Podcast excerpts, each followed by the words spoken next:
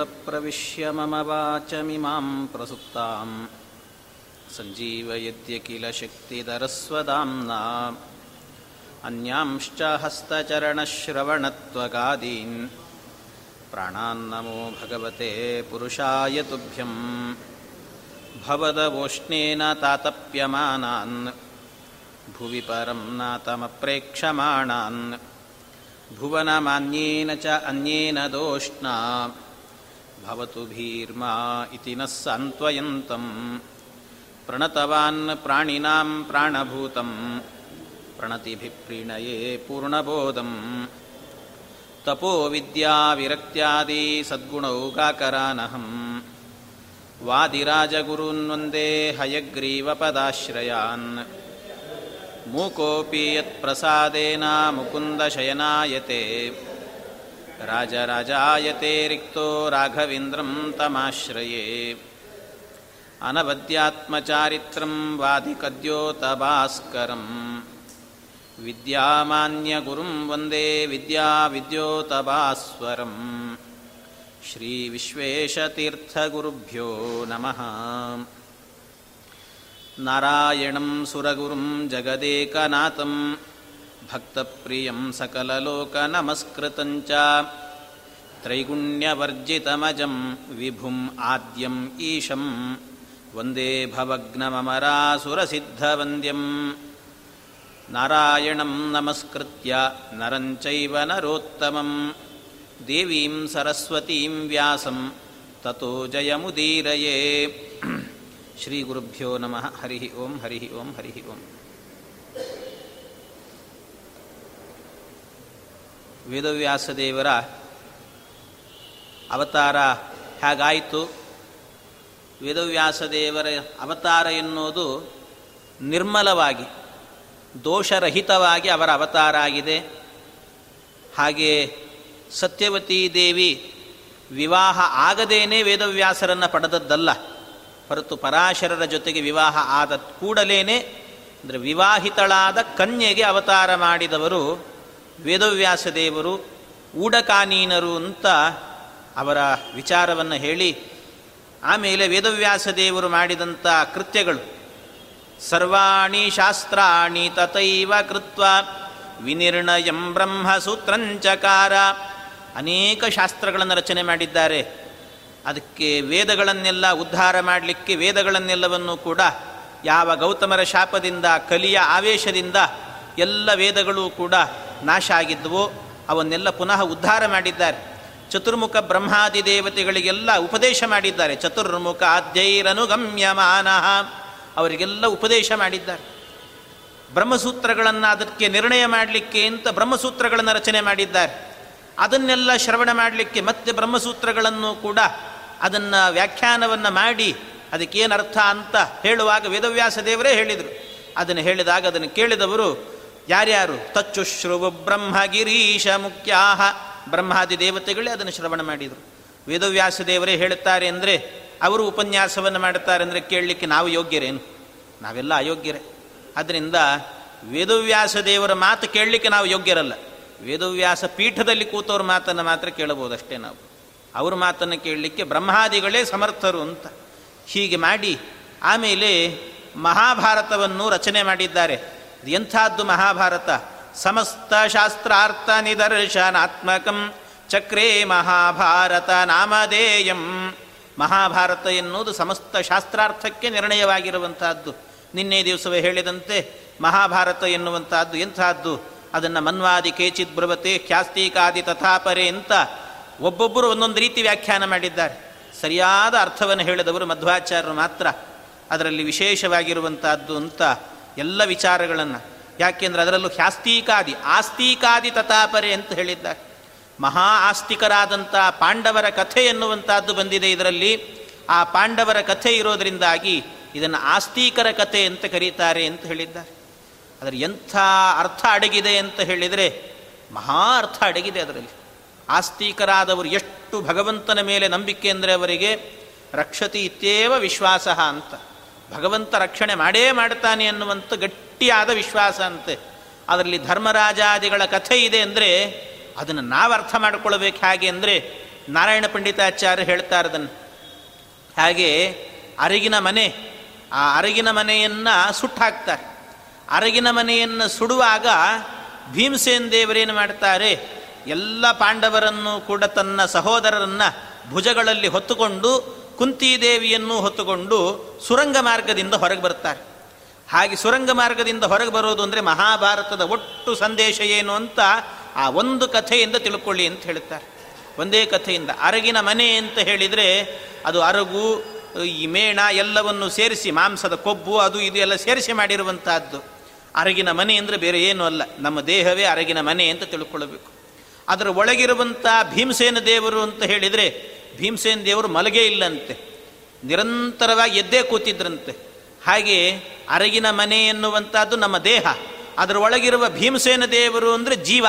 ನಮ್ಮ ದೇಹದೊಳಗಿರುವಂಥ ಜೀವ ಅಂತ ತಿಳ್ಕೊಳ್ಬೇಕು. ಆ ಜೀವ ಏನು ಮಾಡಬೇಕು ಅಂದರೆ ಧರ್ಮರಾಜ, ಅರ್ಜುನ, ನಕುಲ, ಸಹದೇವ, ಕುಂತಿ ಇವರನ್ನೆಲ್ಲರನ್ನು ಹೊತ್ತುಕೊಳ್ಬೇಕಂತೆ ಭುಜದ ಮೇಲೆ ಹೊತ್ತುಕೊಳ್ಬೇಕು ಯಾರು ಧರ್ಮರಾಜ ಅಂದರೆ ಯಾರು? ಧರ್ಮರಾಜ ಅಂತ ಹೇಳಿದರೆ ಅವನು ಪುಣ್ಯದ ಪ್ರತೀಕ ಅಂತ ಅರ್ಥ. ಧರ್ಮರಾಜ ಯಾವತ್ತೂ ಕೂಡ ಸುಳ್ಳಾಡೋದಿಲ್ಲ ಅಂತ ಪ್ರತಿಜ್ಞೆ ಮಾಡಿದವನು. ಅದರಿಂದ ಪುಣ್ಯದ ಪ್ರತೀಕ ಅಂತೆ ಅವನು. ಹಾಗಾಗಿ ಧರ್ಮದ ಪ್ರತೀಕ, ಧರ್ಮವನ್ನೆಲ್ಲ ಆಚರಣೆ ಮಾಡಬೇಕು. ಜೀವನಾದವನು. ಅಷ್ಟೇ ಅಲ್ಲ, ಧರ್ಮಾಚರಣೆ ಮಾಡಬೇಕಾದ್ರೆ ಅದರ ಜೊತೆಗೆ ಒಂದು ಸ್ವಲ್ಪ ಸೇರಿಸ್ಕೊಳ್ಬೇಕಂತೆ ಅರ್ಜುನ ಆಗಬೇಕು. ಅರ್ಜುನ ಅಂದರೆ ಅವನು ಶ್ರವಣದ ಪ್ರತೀಕ ಅಂತರ್ಥ. ಅವನು ಯಾಕೆಂದರೆ ಗೀತಾ ಶ್ರವಣವನ್ನು ಮಾಡಿದ್ದಾನೆ. ಶ್ರವಣದ ಪ್ರತೀಕ, ಅನೇಕ ವಿಚಾರಗಳನ್ನು ಭಗವಂತನ ತತ್ವಜ್ಞಾನವನ್ನು ಪಡ್ಕೊಳ್ಬೇಕು. ಇನ್ನು ನಕುಲ ಸಹದೇವ ಅಂತ ಹೇಳಿದರೆ ಒಬ್ಬ ಶೀಲ ಮತ್ತೊಬ್ಬ ವಿನಯ ಅಂತ ಅರ್ಥ. ಶೀಲ, ಒಳ್ಳೆ ಶೀಲ ಇರಬೇಕು, ಅಷ್ಟೇ ವಿನಯವಂತಿಕೆ. ಇದನ್ನೆಲ್ಲ ಸಂಪಾದನೆ ಮಾಡಿಕೊಳ್ಳಬೇಕು. ವಿಶೇಷವಾಗಿ ಕುಂತಿಯನ್ನು ಹಿಡ್ಕೊಳ್ಬೇಕು ಅಂದರೆ ಅವಳು ತಾಯಿ, ಅಂದರೆ ವೇದವನ್ನು, ಗಾಯತ್ರಿ ಮಾತೆಯನ್ನು ಗಟ್ಟಿ ಹಿಡ್ಕೊಳ್ಬೇಕು ಇಷ್ಟನ್ನು ಹಿಡ್ಕೊಂಡು ಹೊತ್ತುಕೊಂಡು ಆ ಸುರಂಗ ಮಾರ್ಗದಿಂದ ಹೊರಗೆ ಬರೋದು ಅಂದರೆ ಈ ದೇಹದಲ್ಲಿ ಒಂದು ಮೇಲುಗಡೆ ಆಗಬೇಕಾದ್ರೆ ಸುಷುಮ್ನಾ ನಾಡಿ ಅಂತಿರುತ್ತದೆ. ಆ ನಾಡಿಯಿಂದ ಈ ಜೀವ ಹೊರಗೆ ಹೋಗಬೇಕಂತೆ. ಹೋಗುವಾಗ ಇಷ್ಟನ್ನು ಹಿಡ್ಕೊಂಡು ಹೋಗಬೇಕು ಅಂತ. ಈ ಅರ್ಥದಲ್ಲಿರುವಂತಹದ್ದು ಮಹಾಭಾರತ ಅಂತ ಹೇಳ್ತಾರೆ. ದಗ್ಧ್ವಾಪುರಂ ಯೋಗ ಬಲಾತ್ಸ ನಿರ್ಯನ್ ಧರ್ಮಾನಿವಸ್ವಾನ್ ಸಹಜಾನ್ ಅದಾರಿ ಭಾವೇನ ಜಗತ್ಸು ಪೂಜ್ಯೋ ಯೋಗೀವ ನಾರಾಯಣ ಮಾಸಸಾದ ಅಲ್ಲಿ ಅರಗಿನ ಮನೆಯಿಂದ ಸುರಂಗ ಮಾರ್ಗದಿಂದ ಹೊರಗೆ ಹೋಗಿ ಭೀಮಸೇನ ದೇವರು ಹೋದದ್ದೆಲ್ಲಿ ಅಂದರೆ ವೇದವ್ಯಾಸ ದೇವ್ರ ಬಳಿಗೆ ಹೋದ್ರಂತೆ. ಎಲ್ಲ ಮಾಡಿದ ಕೆಲಸ ಎಲ್ಲ ಭಗವಂತ ನಿನಗೆ ಅರ್ಪಣೆ, ಕೃಷ್ಣಾರ್ಪಣ ಅಂತ ಹೇಳಿದರು. ವೇದವ್ಯಾಸರ ಹೆಸರೇ ಕೃಷ್ಣ. ಅವರು ವೇದವನ್ನು ಮತ್ತೆ ವಿಭಾಗ ಮಾಡಿದರು ಆದ್ದರಿಂದ ವೇದವನ್ನು ವ್ಯಾಸ ಮಾಡಿದ್ದಾರೆ ಆದ್ದರಿಂದ ಅವರಿಗೆ ವೇದವ್ಯಾಸ ಅಂತ ಹೆಸರು. ವೇದಗಳನ್ನೆಲ್ಲ ವಿಭಾಗ ಮಾಡಿದ್ರಿಂದ ಅವರ ನಾಮಕರಣದ ಹೆಸರು ಕೃಷ್ಣ. ದ್ವೀಪದಲ್ಲಿ ಹುಟ್ಟಿದ್ರು ಆದ್ದರಿಂದ ದ್ವೈಪಾಯನರು, ದ್ವೈಪಾಯನ ಕೃಷ್ಣ ಹೀಗೆಲ್ಲ ಕರೆದಿದ್ದಾರೆ ಅವರನ್ನು. ಹೀಗೆ ವೇದವ್ಯಾಸ ದೇವರು ಮಾಡಿರುವಂತಹದ್ದು, ಇದನ್ನೆಲ್ಲ ಮಾಡಿದಂತಹ ವೇದವ್ಯಾಸ ದೇವರು ಇದನ್ನೆಲ್ಲ ಉಪದೇಶ ಮಾಡಿದರಂತೆ ದೇವತೆಗಳಿಗೆ. ಆಗ ಉಪದೇಶ ಮಾಡಿದಾಗ ಕಲಿಯಿಂದ ಎಲ್ಲ ಕಡೆ ಅಜ್ಞಾನ ತುಂಬಿತ್ತಲ್ಲ, ಆ ಕಲಿ ಹೊರಟೋದ ಅಂತ ಹೇಳ್ತಾರೆ. ಅಥೋ ಗಿರೀಶಾದಿ ಮನೋನು ಶಾಯಿ ಕಲಿರ್ಮಮಾರಾಶು ಸುವಾಂಗ್ಮಯೈಶ್ವರೈ ಗಿರೀಶಾದಿ ಅಂತ ಹೇಳ್ತಾರೆ ಮಧ್ವಾಚಾರ್ಯ. ಗಿರೀಶ ಮೊದಲಾದವರಲ್ಲಿ ಇದ್ದಂಥ ಕಲಿ ಹೊರಟೋದ ಅಂತ. ಅಂದರೆ ರುದ್ರದೇವರೇ ಮೊದಲಾದವರಲ್ಲಿ ಕಲಿ ಪ್ರವೇಶ. ಅಂದರೆ ವಾಯುದೇವರಲ್ಲಿ ಸರಸ್ವತಿ ದೇವಿ, ಭಾರತಿ ಇವರಿಗೆಲ್ಲ ಇಲ್ವೇ ಇಲ್ಲ ಕಲಿ ಪ್ರವೇಶ. ಆದ್ದರಿಂದ ಕಲಿ ಹೋದದ್ದೆಲ್ಲಿಂದ ಅಂದರೆ ಅಥ ಅಥೋ ಗಿರೀಶಾದಿ ಮನೋನು ಶಾಯಿ. ಅವರಲ್ಲಿ ಮಾತ್ರ ಕಲಿ ಇದ್ದಾದ್ರಿಂದ ಅವರಲ್ಲಿದ್ದಂಥ ಕಲಿ ಹೊರಟೋದ ಅಂತ ಹೇಳ್ತಾರೆ. ಆದರೆ ಆ ಕಲಿ ಹೊರಟೋದ್ನಂತೆ. ಈ ಜ್ಞಾನ ಬಂದದ್ರಿಂದ ವೇದವ್ಯಾಸ ದೇವರು ಜ್ಞಾನ ಪ್ರಸಾರವನ್ನು ಮಾಡಿದರು. ಆದ್ದರಿಂದಲೇ ವೇದವ್ಯಾಸ ದೇವರನ್ನು ಅವರ ಚಿಂತನೆ ಮಾಡುವಾಗಲೇ ಹಾಗೆ ಒಂದು ಕೈಯಲ್ಲಿ ಬ್ರಹ್ಮಸೂತ್ರವನ್ನು ಹಿಡ್ಕೊಂಡಿದ್ರೆ ಇನ್ನೊಂದು ಕೈಯಲ್ಲಾಗುವಾಗ ಜ್ಞಾನ ಮುದ್ರೆಯನ್ನು ಹಿಡ್ಕೊಂಡಿರ್ತಾರೆ ಹೀಗೆ ಜ್ಞಾನ ಮುದ್ರೆ ಅಂತಂದ್ರೆ ಇದು. ಈ ಜ್ಞಾನ ಮುದ್ರೆಯನ್ನು ಹಿಡ್ಕೊಂಡಿರ್ತಾರೆ ಆ ಜ್ಞಾನ ಮುದ್ರೆ ಹಿಡ್ಕೊಂಡಿರುವಂಥ ವೇದವ್ಯಾಸ ದೇವರ ಸ್ಮರಣೆ ಮಾಡಬೇಕಂತೆ. ಅವರು ಇಷ್ಟೆಲ್ಲ ಮಾಡಿದರು. ಎಲ್ಲ ಕಡೆಯಲ್ಲೂ ಜ್ಞಾನ ತುಂಬಿತ್ತು. ಅಜ್ಞಾನ ಹೊರಟೋಯ್ತು. ಆದರೆ ಅಜ್ಞಾನ ಹೋದರೂ ಕೂಡ ದೇವತೆಗಳಲ್ಲಿದ್ದ ಅಜ್ಞಾನ ಹೊರಟೋಯ್ತು. ಅವರಲ್ಲಿರುವಂಥ ಕಲ್ಯಾವೇಶ ಅನ್ನೋದು ಹೋಯ್ತಂತೆ. ಆದರೆ ಕೆಲವರಲ್ಲಿ ಮಾತ್ರ ಕಲ್ಯಾವೇಶ ಉಳೀತಂತೆ. ಯಾರಲ್ಲಿ ಉಳಿಯಿತು ಅಂದರೆ ಅಥೋ ಮನುಷ್ಯೇಶು ತಥಾ ಸುರೇಶು ರೂಪಾಂತರೈ ಕಲಿರೇವಾವಶಿಷ್ಟ ಮನುಷ್ಯೇಶು ಮನುಷ್ಯರಲ್ಲಾಗಬೇಕಾದ್ರೆ ಕಲಿ ಹಾಗೆ ಉಳಿದಿದ್ದಂತೆ. ಅಥೋ ಮನುಷ್ಯೇಶು ತಥಾ ಅಸುರೇಶು ಅದೇ ರೀತಿ ಅಸುರರಲ್ಲೂ ಕೂಡ ಕಲಿ ಹಾಗೆ ಉಳಿದಿದ್ದಂತೆ. ಅಸುರರಲ್ಲಿ ಮನುಷ್ಯರಲ್ಲಿ ಕಲಿ ಉಳಿದಿದ್ದಾನೆ. ಉಳಿದವರಲ್ಲಿ ದೇವತೆಗಳಲ್ಲಾಗುವಾಗ ಕಲಿ ಹೊರಟೋಗಿದ್ದಾನಂತೆ. ಅದರಿಂದಲೇ ಮನುಷ್ಯರಾಗಬೇಕಾದ್ರೆ ಒಂದೊಂದು ಸರ್ತಿ ಒಂದೊಂದು ಥರ ಆಡ್ತಿರ್ತಾರೆ ನೋಡಿ. ಒಂದು ದಿವಸ ಉಪನ್ಯಾಸ ಕೇಳಬೇಕು ಅನ್ನಿಸ್ತದೆ, ಇನ್ನೊಂದು ದಿವಸ ಸೀರಿಯಲ್ ನೋಡಬೇಕು ಅಂತ ಅನ್ನಿಸ್ತದೆ. ಅದೇ, ಕಲ್ಯಾವೇಶ ಇದ್ದಾಗ ಸೀರಿಯಲ್ ಬೇಕು ಅನ್ನಿಸ್ತದೆ. ಯಾವಾಗ ಕಲ್ಯಾವೇಶ ಹೊರಟೋಗಿರ್ತದೋ, ಆಗ ಒಂದು ಸರ್ತಿ ಆದರೂ ಕೂಡ ಶ್ರವಣ ಮಾಡೋಣ ಅಂತ ಅನ್ನಿಸ್ತದಂತೆ. ಏನೋ ಭಗವಂತನ ತತ್ವ ವಿಚಾರವನ್ನು ಕೇಳೋಣ ಅಂತ ಅನ್ನಿಸ್ತದೆ. ಇದು ಮನುಷ್ಯರಲ್ಲಾಗುವಂತಹದ್ದು ಅದು ಯಾರಿಗೆ ಅಂತ ಕೇಳಿದರೆ, ತಥೋ ಮನುಷ್ಯೇಶು ಚ ಸತ್ಸು ಸಂಸ್ಥಿತೋ ವಿನಾಶ್ಯ ಇತ್ಯೇವ ಹರಿರ್ವ್ಯಚಿಂತಯತ್ ಅದಕ್ಕೆ ಕೆಲವು ಮನುಷ್ಯರು ಅಂತ ಹೇಳ್ತಾರೆ. ಕೆಲವರಿಗೆ ಹಾಗಾಗ್ತಿರ್ತದೆ ಕೆಲವರು ನಿತ್ಯ ಕೇಳಬೇಕು ಅಂತ ಇರ್ತಾರೆ. ಇನ್ನು ಕೆಲವರು ಕೇಳೋರು ಇರ್ತಾರಂತೆ, ಕೇಳಬೇಕು ಅಂತ ಬಂದಿರ್ತಾರೆ. ಆದರೆ ಕೇಳ್ತಾ ಕೇಳ್ತಾನೆ ತೂಗಿಸ್ಬಿಡ್ತಿರಂತೆ ತೂಕಡಿಸಿಬಿಡೋದು. ಅಲ್ಲೇ ತೂಕಸು ಉಪನ್ಯಾಸ ಯಾಕೆ ಕೆಲವರಿಗೆಲ್ಲ ನಿದ್ದೆನೇ ಬರೋದಿಲ್ಲ ಮನೆಯಲ್ಲಿ. ಅದಕ್ಕೆ ಒಂದು ಸರ್ತಿ ಉಪನ್ಯಾಸಕ್ಕೆ ಹೋಗಿ ಬಂದುಬಿಡೋಣ ಅಂತಾರೆ. ಒಂದು ಸರ್ತಿ ಉಪನ್ಯಾಸಕ್ಕೆ ಕೇಳಿದ್ರೆ ಒಳ್ಳೆ ನಿದ್ದೆ ಬರ್ತದೆ ಅಂತ. ಅದು ಅದೇ ಒಂದು ಅವರಿಗೆ ಲಾಲಿ ಹಾಡಿನಂತೆ ಇರ್ತದಂತೆ. ಹಾಗೆಲ್ಲ ಇರ್ತಾರೆ. ಆದ್ದರಿಂದ ಕೆಲವರಿಗೆ ಕೆಲವು ರೀತಿ ಆಗ್ತಿರ್ತದೆ. ಅಂತೂ ಮನುಷ್ಯರಲ್ಲಂತೂ ಕಲ್ಯಾವೇಶ ಇರ್ತದೆ. ಅದೇ ರೀತಿ ತಥಾ ಅಸುರೇಶು. ಅಸುರರಲ್ಲೂ ಕೂಡ, ದೈತ್ಯರಲ್ಲೂ ಕೂಡ ಕಲ್ಯಾವೇಶ ಇರುತ್ತದಂತೆ, ಅದಕ್ಕೆ ಈ ಮನುಷ್ಯರಲ್ಲಾಗುವಾಗ ಕಲ್ಯಾವೇಶ ಇದೆ ಅಲ್ವಾ? ಆ ಮನುಷ್ಯರಿಗೂ ಅನುಗ್ರಹವನ್ನು ಮಾಡಬೇಕು ಅಂತ ಆಗ ಯೋಚನೆ ಮಾಡಿ ವೇದವ್ಯಾಸ ದೇವರು ಮನುಷ್ಯರಿಗೆ ಅನುಗ್ರಹ ಮಾಡಬೇಕು ಅನ್ನೋದಕ್ಕೋಸ್ಕರವೇ ಇಷ್ಟನ್ನೆಲ್ಲ ರಚನೆ ಮಾಡಿದವರು. ಮತ್ತೆ ಮುಂದೆ ಹೇಳ್ತಾರೆ ಚಕ್ರೇ ತಥಾ ಭಾಗವತಂ ಪುರಾಣಂ. ಮನುಷ್ಯರಲ್ಲಿರುವಂಥ ಕಲಿಯನ್ನು ಹೊಡೆದೋಡಿಸಬೇಕು ಅಂತ ಚಕ್ರೇ ತಥಾ ಭಾಗವತಂ ಪುರಾಣಂ. ಭಾಗವತ ಪುರಾಣವನ್ನು ರಚನೆ ಮಾಡಿದರಂತೆ. ಭಾಗವತ ಪುರಾಣ ಅಂತ ಹೇಳಿದರೆ ಅದು ಒಂದೇ ಅಲ್ಲ, ಹದಿನೆಂಟು ಪುರಾಣಗಳು ಅಂತ ಇಟ್ಟುಕೊಳ್ಬೇಕು ಅಷ್ಟೂ ಪುರಾಣಗಳನ್ನು ರಚನೆ ಮಾಡಿದ್ದಾರಂತೆ. ಹದಿನೆಂಟು ಪುರಾಣಗಳನ್ನು ರಚನೆ ಮಾಡಿ ಭಾಗವತವನ್ನು ಕೂಡ ರಚನೆ ಮಾಡಿದರಂತೆ ವೇದವ್ಯಾಸ ದೇವರು. ಇಂಥವರು ಇಷ್ಟು ಜ್ಞಾನದ ಸಂಪತ್ತನ್ನು ಒಂದ ಎರಡ, ಎಷ್ಟು ಜ್ಞಾನದ ಸಂಪತ್ತನ್ನು ಕೊಟ್ಟಿದ್ದಾರೆ. ಅದಕ್ಕೆ ಹೇಳಿದ್ದವರನ್ನ ಹ್ಯಾಕ್ ಚಿಂತನೆ ಮಾಡಬೇಕು? ವೇದವ್ಯಾಸ ದೇವರನ್ನ. ವಿಜ್ಞಾನ ರೋಚಿ ಪರಿಪೂರಿತಾಂತಹ ವಾಕ್ಯಾಂಡಕೋಶಂ ಹರಿತೋಪಲಾಭಂ ತರ್ಕಾಭಯೇದಂ ವಿಧಿ ಪೂರ್ವ ತರ್ಕಾಭಯೇದಂ ವಿಧಿ ಪೂರ್ವ ಅವ್ರು ಯಾವಾಗಲೂ ಕೂಡ ಜ್ಞಾನ ಮುದ್ರೆ ಧಾರಣೆ ಮಾಡಿರ್ತಾರೆ. ಇಷ್ಟೆಲ್ಲ ಹೇಳಿದ್ದಾರಲ್ಲ, ಅವರ ಧ್ಯಾನ ಶ್ಲೋಕ ಅಂತ ತಂತ್ರಸಾರ ಸಂಗ್ರಹದಲ್ಲಿ ಮಧ್ವಾಚಾರ್ಯ ಹೇಳಿರುವಂತಹದ್ದು. ಅವರನ್ನು ಚಿಂತನೆ ಮಾಡುವಾಗ ಹಾಗೆ ಮಾಡಿರಬೇಕಂತೆ. ಈ ರೀತಿ ಜ್ಞಾನ ಮುದ್ರೆಯನ್ನು ಹಿಡಿದಿರ್ತಾರೆ, ಬ್ರಹ್ಮಸೂತ್ರವನ್ನು ಹಿಡಿದಿರ್ತಾರೆ, ಇಂಥ ವೇದವ್ಯಾಸ ದೇವರನ್ನು ಚಿಂತನೆ ಮಾಡಿರಿ ಅಂತ. ವೇದವ್ಯಾಸ ದೇವರು ಜ್ಞಾನ ಮುದ್ರೆ ಹಿಡಿದಿದ್ದಾರೆ ಅಂದರೆ ಏನರ್ಥ? ಒಂದೊಂದು ಮುದ್ರೆಗಳಿಗಾಗುವಾಗ ಒಂದೊಂದು ಅರ್ಥ ಇದೆ ಅಂತ. ಶಾಸ್ತ್ರದಲ್ಲಿ ಒಂದೊಂದು ಮುದ್ರೆಗಳಿಗೆ ಎಲ್ಲ ಮುದ್ರೆ ಹೇಳೋದಿಲ್ಲ, ಜ್ಞಾನ ಮುದ್ರೆ ಮತ್ತು ಅದರ ಬಗ್ಗೆ ಮಾತ್ರ ಹೇಳುತ್ತೇನೆ. ಜ್ಞಾನ ಮುದ್ರೆ ಅಂದರೆ ಈ ಹೆಬ್ಬೆರಳು ಮತ್ತು ತೋರುಬೆರಳು. ಈ ಎರಡನ್ನೂ ಕೂಡ ಒಟ್ಟು ಮಾಡಿ ಮೂರು ಬೆರಳುಗಳನ್ನು ಮೇಲೆ ಮಾಡೋದಿದೆಯಲ್ವಾ? ಇದನ್ನು ಜ್ಞಾನ ಮುದ್ರೆ ಅಂತ ಕರೀತಾರೆ. ಏನಿದರ ಅರ್ಥ ಏನು ಅಂದರೆ ಜ್ಞಾನ ಮುದ್ರೆಯ ಅರ್ಥ ಅದರಲ್ಲಿ ಚಿಂತನೆ ಮಾಡಬೇಕಂತ. ಹಾಗೆ ಅಂದರೆ ಹೆಬ್ಬೆರಳು ಅಂದರೆ ಅದು ಭಗವಂತ ಅಂತ ಅರ್ಥ. ತೋರು ಬೆರಳು ಅಂತ ಹೇಳಿದರೆ ಅದು ಜೀವ ಅಂತ ಅರ್ಥ. ಈ ಜೀವ ಭಗವಂತನ ಬಳಿಗೆ ಹೋಗುವ ಮಾರ್ಗ ಯಾವುದಿದೆ? ಅದನ್ನು ಜ್ಞಾನ ಮಾರ್ಗ ಅಂತ ಕರೀತಾರೆ. ಜ್ಞಾನ ಮಾರ್ಗದಿಂದ ಹೋದರೆ ಭಗವಂತನನ್ನು ಸೇರ್ತಾನಂತೆ. ಈ ಜೀವ ಈ ಭಗವಂತನ ಬಳಿಗೆ ಹೋಗಬೇಕಾದ್ರೆ ಮೂರು ಬೇಕಂತೆ. ಆದರೆ ಮೂರು ಬೇಕು ಅನ್ನೋದಕ್ಕಿಂತ ಮೊದಲು ಮೂರು ಹೋಗಬೇಕು ನಮ್ಮಿಂದ. ಯಾವುದು ಮೂರು ಹೋಗಬೇಕು ಅಂದರೆ ಅದರಲ್ಲಿ ಅವಿದ್ಯ, ಕಾಮ, ಕರ್ಮ ಈ ಮೂರು ಹೊರಟೋಗಬೇಕಂತೆ ಯಾಕೆ ಅಂದರೆ ಜೀವನಲ್ಲಿ ಅವಿದ್ಯೆ ಇತ್ತು ಅಂದರೆ, ಅವಿದ್ಯ ಅಂದರೆ ಓದಬಾರದ ಗ್ರಂಥಗಳನ್ನು ಓದೋದು, ನಮಗೆ ಯಾವುದು ತಿಳಿಲಿಕ್ಕೆ ಅಯೋಗ್ಯವೋ ಅದನ್ನು ತಿಳ್ಕೊಳ್ಳೋದು, ಇದರಿಂದಾಗಿ ಏನಾಗುತ್ತೆ ಅಂದರೆ ಕಾಮ. ನಮಗೇನೇನೋ ಕೆಟ್ಟ ಬಯಕೆಗಳು ಹುಟ್ಟುತ್ತಂತೆ. ಅವಿದ್ಯೆಯಿಂದ ಕಾಮ. ಕಾಮ ಬಂತು ಅಂದರೆ ಅದರಿಂದ ಏನಾಗುತ್ತೆ? ನಮಗೆ ಬೇಕಾದ್ದು ಸಿಗಲಿಲ್ಲ ಅಂದರೆ ಕೆಟ್ಟ ಕರ್ಮವನ್ನು ಮಾಡಲಿಕ್ಕೆ ಶುರು ಮಾಡ್ತೀವಿ. ಅವಿದ್ಯಾ, ಕಾಮ, ಕರ್ಮ. ಈ ಕೆಟ್ಟ ಕರ್ಮಗಳು ಬಂತು ಅಂತ ಆದರೆ ಜೀವ ಏನಾಗ್ತಾನೆ? ನೆಟ್ಟಗೆ ನಿಂತು ಬಿಡ್ತಾನಂತೆ ಭಗವಂತನ ಬಳಿಗೆ ಹೋಗಲ್ಲ. ಅಹಂಕಾರಿ ಆಗಿಬಿಡ್ತಾನೆ. ಅದಕ್ಕೇನು ಬೇಕು? ಈ ಮೂರು ಹೋಗಿಸ್ಬೇಕು ಅಂದರೆ ಮೂರು ಬರಬೇಕು ಅಂತಾರೆ. ಮೂರು ಬರಬೇಕು ಯಾವುದು ಅಂದರೆ ಜ್ಞಾನ ಭಕ್ತಿ, ವೈರಾಗ್ಯ ಎನ್ನುವಂಥ ಮೂರು ಗುಣಗಳು ಬರಬೇಕಂತೆ.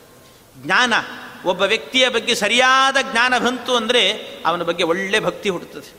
ಅಧ್ಯಾಪಕನಾದವನು ಶಿಷ್ಯನಿಗೆ ಒಳ್ಳೆ ಪಾಠ ಮಾಡ್ತಾನೆ ಅಂದರೆ ಆ ಅಧ್ಯಾಪಕನ ಬಗ್ಗೆ ನಮಗೆ ಒಂದು ಗೌರವ ಹುಟ್ಟುತ್ತದೆ, ಭಕ್ತಿ ಹುಟ್ಟುತ್ತದೆ. ಹಾಗೆ ಭಗವಂತನ ಬಗ್ಗೆ ವಿಶೇಷವಾದ ಜ್ಞಾನ ಬಂದಾಗ ನಮಗೆ ಅವನಲ್ಲಿ ವಿಶೇಷವಾದ ಭಕ್ತಿ ಬರುತ್ತದೆ. ಆ ಭಕ್ತಿ ಬಂತು ಅಂತಾದರೆ ಎಲ್ಲ ತಿಳಿದಾದ ನಂತರ ಭಕ್ತಿಯಿಂದ ಏನು ಮಾಡುತ್ತೇವೆ? ಭಗವಂತ, ನನ್ನದ್ದು ಏನೂ ಇಲ್ಲ, ಎಲ್ಲವೂ ನಿನ್ನದ್ದೇ. ನೀನು ಆಡಿಸಿದಂತೆ, ನೀನು ನಡೆಸಿದಂತೆ ನಾನಿರ್ತೇನೆ ಅಂತ ತಿಳ್ಕೊಂಡು ಮಹಾವೈರಾಗ್ಯದಿಂದ ಭಗವಂತ, ನನ್ನದ್ದೇನಿಲ್ಲ, ನಿನ್ನ ಪಾದಕ್ಕೇ ಸೇರ್ತೇನೆ ಅಂತ ಜ್ಞಾನ, ಭಕ್ತಿ, ವೈರಾಗ್ಯದಿಂದ ಕೂಡಿದ ಈ ಜೀವ ಎಲ್ಲಿಗೆ ಹೋಗ್ತಾನೆ? ಭಗವಂತನ ಪಾದಕ್ಕೆ ಶರಣು ಅಂತ ಹೇಳ್ತಾನಂತೆ ಇದನ್ನು ಜ್ಞಾನ ಮುದ್ರೆ ಅಂತ ಕರೀತಾರೆ. ಹೀಗೆ ಜ್ಞಾನ ಮುದ್ರೆಯನ್ನು ಧಾರಣೆ ಮಾಡಿದ್ದಾರಂತೆ ವೇದವ್ಯಾಸ ದೇವರು ಅಂತ. ಹೀಗೆ ಚಿಂತನೆ ಮಾಡಬೇಕು ಅಂತ ಅಷ್ಟು ಜ್ಞಾನದ ಸಂಪತ್ತನ್ನು ಕೊಟ್ಟವರು ನೋಡಿ ವೇದವ್ಯಾಸ ದೇವರು ಅಂಥ ಜ್ಞಾನ ಅಷ್ಟು ಸಂಪತ್ತನ್ನು ಕೊಟ್ಟಿದ್ದಾರೆ. ಇಷ್ಟು ಮಾಡಿದಂಥ ವೇದವ್ಯಾಸ ದೇವರು ಆಮೇಲೆ ಮುಂದೆ ಅವರು ಸಂಚಾರ ಕ್ರಮದಲ್ಲಿ ಹೊರಟರಂತೆ. ಸಂಚಾರ ಕ್ರಮದಲ್ಲಿ ಹೊರಟಾಗ ಆಗ ದಾರಿಯಲ್ಲಾಗಬೇಕಾದ್ರೆ ಒಂದು ಕ್ರಿಮಿ, ಒಂದು ಹುಳ ಕಾಣಿಸ್ತಂತೆ, ಕ್ರಿಮಿ ಕಾಣಿಸ್ತಂತೆ. ಆ ಕ್ರಿಮಿ ಕಾಣಿಸಿದಾಗ ಚಚಾರ ಲೋಕಾನ್ ಸಪತಿ ಪ್ರಯಾಂತಂ ಕೀಟಂ ಕೀಟಂ ವ್ಯಪಶ್ಯತ್ತಮುವಾಚ ಕೃಷ್ಣ. ಕೀಟಂ, ಒಂದು ಕೀಟವನ್ನು, ಸಣ್ಣ ಹುಳವನ್ನು ಕಾಣಿಸ್ ನೋಡಿದ್ರಂತೆ. ಆ ಹುಳ ಏನಾಗ್ತಾ ಇತ್ತು ಅಂದರೆ ಒಂದು ರಥೋತ್ಸವ ನಡೀತಾ ಇತ್ತಂತೆ, ರಥ ಎಳಿತಾ ಇದ್ರಂತೆ. ಆ ರಥ ಎಳೆಯುವಾಗ ಆ ಹುಳ ರಥದ ಚಕ್ರದ ಕೆಳಗಿತ್ತಂತೆ. ಆ ಚಕ್ರ ಮುಂದಕ್ಕೆ ಬಂದ ಹಾಗೆ ಬಂದ ಹಾಗೆ ಬಂದ ಹಾಗೆ ಅದು ಮುಂದಕ್ಕೆ ಹೋಗ್ತಾ ಇತ್ತಂತೆ. ಆ ಚಕ್ರದಿಂದ ತಪ್ಪಿಸ್ಕೊಳ್ಬೇಕು ಅಂತ ಎಲ್ಲಿ ಅದರ ಕೆಳಗೆ ಬಿದ್ದು ಅಪ್ಪಚ್ಚಿ ಆಗಿ ಹೋಗ್ತೀನೋ ಅಂತ ಹೆದರಿಕೆಯಿಂದ ಆ ಕಡೆ, ಈ ಕಡೆ, ಆ ಕಡೆ, ಈ ಕಡೆ ಹೋಗ್ತಾ ಇತ್ತಂತೆ. ಅದು ಹೋಗೋದನ್ನು ನೋಡಿದ್ರಂತೆ ವೇದವ್ಯಾಸ ದೇವರು. ನೋಡಿ ಆ ವೇದವ್ಯಾಸ ದೇವರು ಆ ಕೀಟಕ್ಕೆ ಹೇಳಿದ್ರಂತೆ ಆ ಹುಳಕ್ಕೆ, ಲಾ, ನೀನು ಈ ಹುಳದ ದೇಹದಲ್ಲಿದ್ದೀಯಲ್ಲ, ನೀನು ಯಾರು ಗೊತ್ತಾ? ಅಂತ ಹೇಳಿದ್ರಂತೆ. ನೀನು ಯಾರು ಗೊತ್ತಾ? ನೀನು ಹಿಂದಿನ ಜನ್ಮದಲ್ಲಾಗಬೇಕಾದ್ರೆ ನೀನು ಮಹಾಲೋಭಿಯಾಗಿದ್ದಿ, ಮಹಾಲೋಭ ಇತ್ತು ನಿನ್ನಲ್ಲಿ. ಆದ್ದರಿಂದ ಲೋಭದಿಂದಾಗಿ ನಿನಗಿಂತಹ ಜನ್ಮ ಬಂದಿದೆ, ಹಿಂದಿನ ಜನ್ಮದ ವೃತ್ತ ಅಂತೆಲ್ಲ ಹೇಳ್ತಾರೆ ವೇದವ್ಯಾಸರು. ನಿನಗಿಂಥ ಜನ್ಮ ಬಂದಿದೆ. ಅಂದರೆ ನೋಡಿ ಯಾರಿಗೆ ಲೋಭ ಇರುತ್ತದೋ, ದುರಾಸೆ ಇರುತ್ತದೆ, ಅವರಿಗೆ ಮುಂದಿನ ಜನ್ಮ ಕೀಟದ ಜನ್ಮ ಅಂತ. ಹಾಗಾಗಿ ಭಾಳ ದುರಾಸೆ ಪಡಬೇಡ್ರಿ ಅಂತಾರೆ. ಅಂತ ದುರಾಸೆ ಇರಬಾರ್ದಂತೆ. ಹಾಗೆ ಸುಲುಬ್ಧಂ, ಲುಬ್ಧ, ಆ ಲೋಭೆಯಿಂದ ನಿನಗೆ ಈ ಜನ್ಮ ಬಂದಿದೆ. ಆದರೆ ಈಗಲೂ ಹೇಳ್ತೀನಿ ಬೇಕಾದ್ರೆ ನಿನಗೆ ಅಂತಾರೆ ವೇದವ್ಯಾಸದೇವರು ಈಗ ನಿನಗೆ ಹೇಳ್ತೀನಂತೆ, ನಿನ್ನನ್ನು ಈ ದೇಶದ ರಾಜ ಮಾಡಿಬಿಡ್ತೀನಂತೆ. ಈ ದೇಶಕ್ಕೆ ರಾಜನನ್ನಾಗಿ ಮಾಡುತ್ತೇನೆ.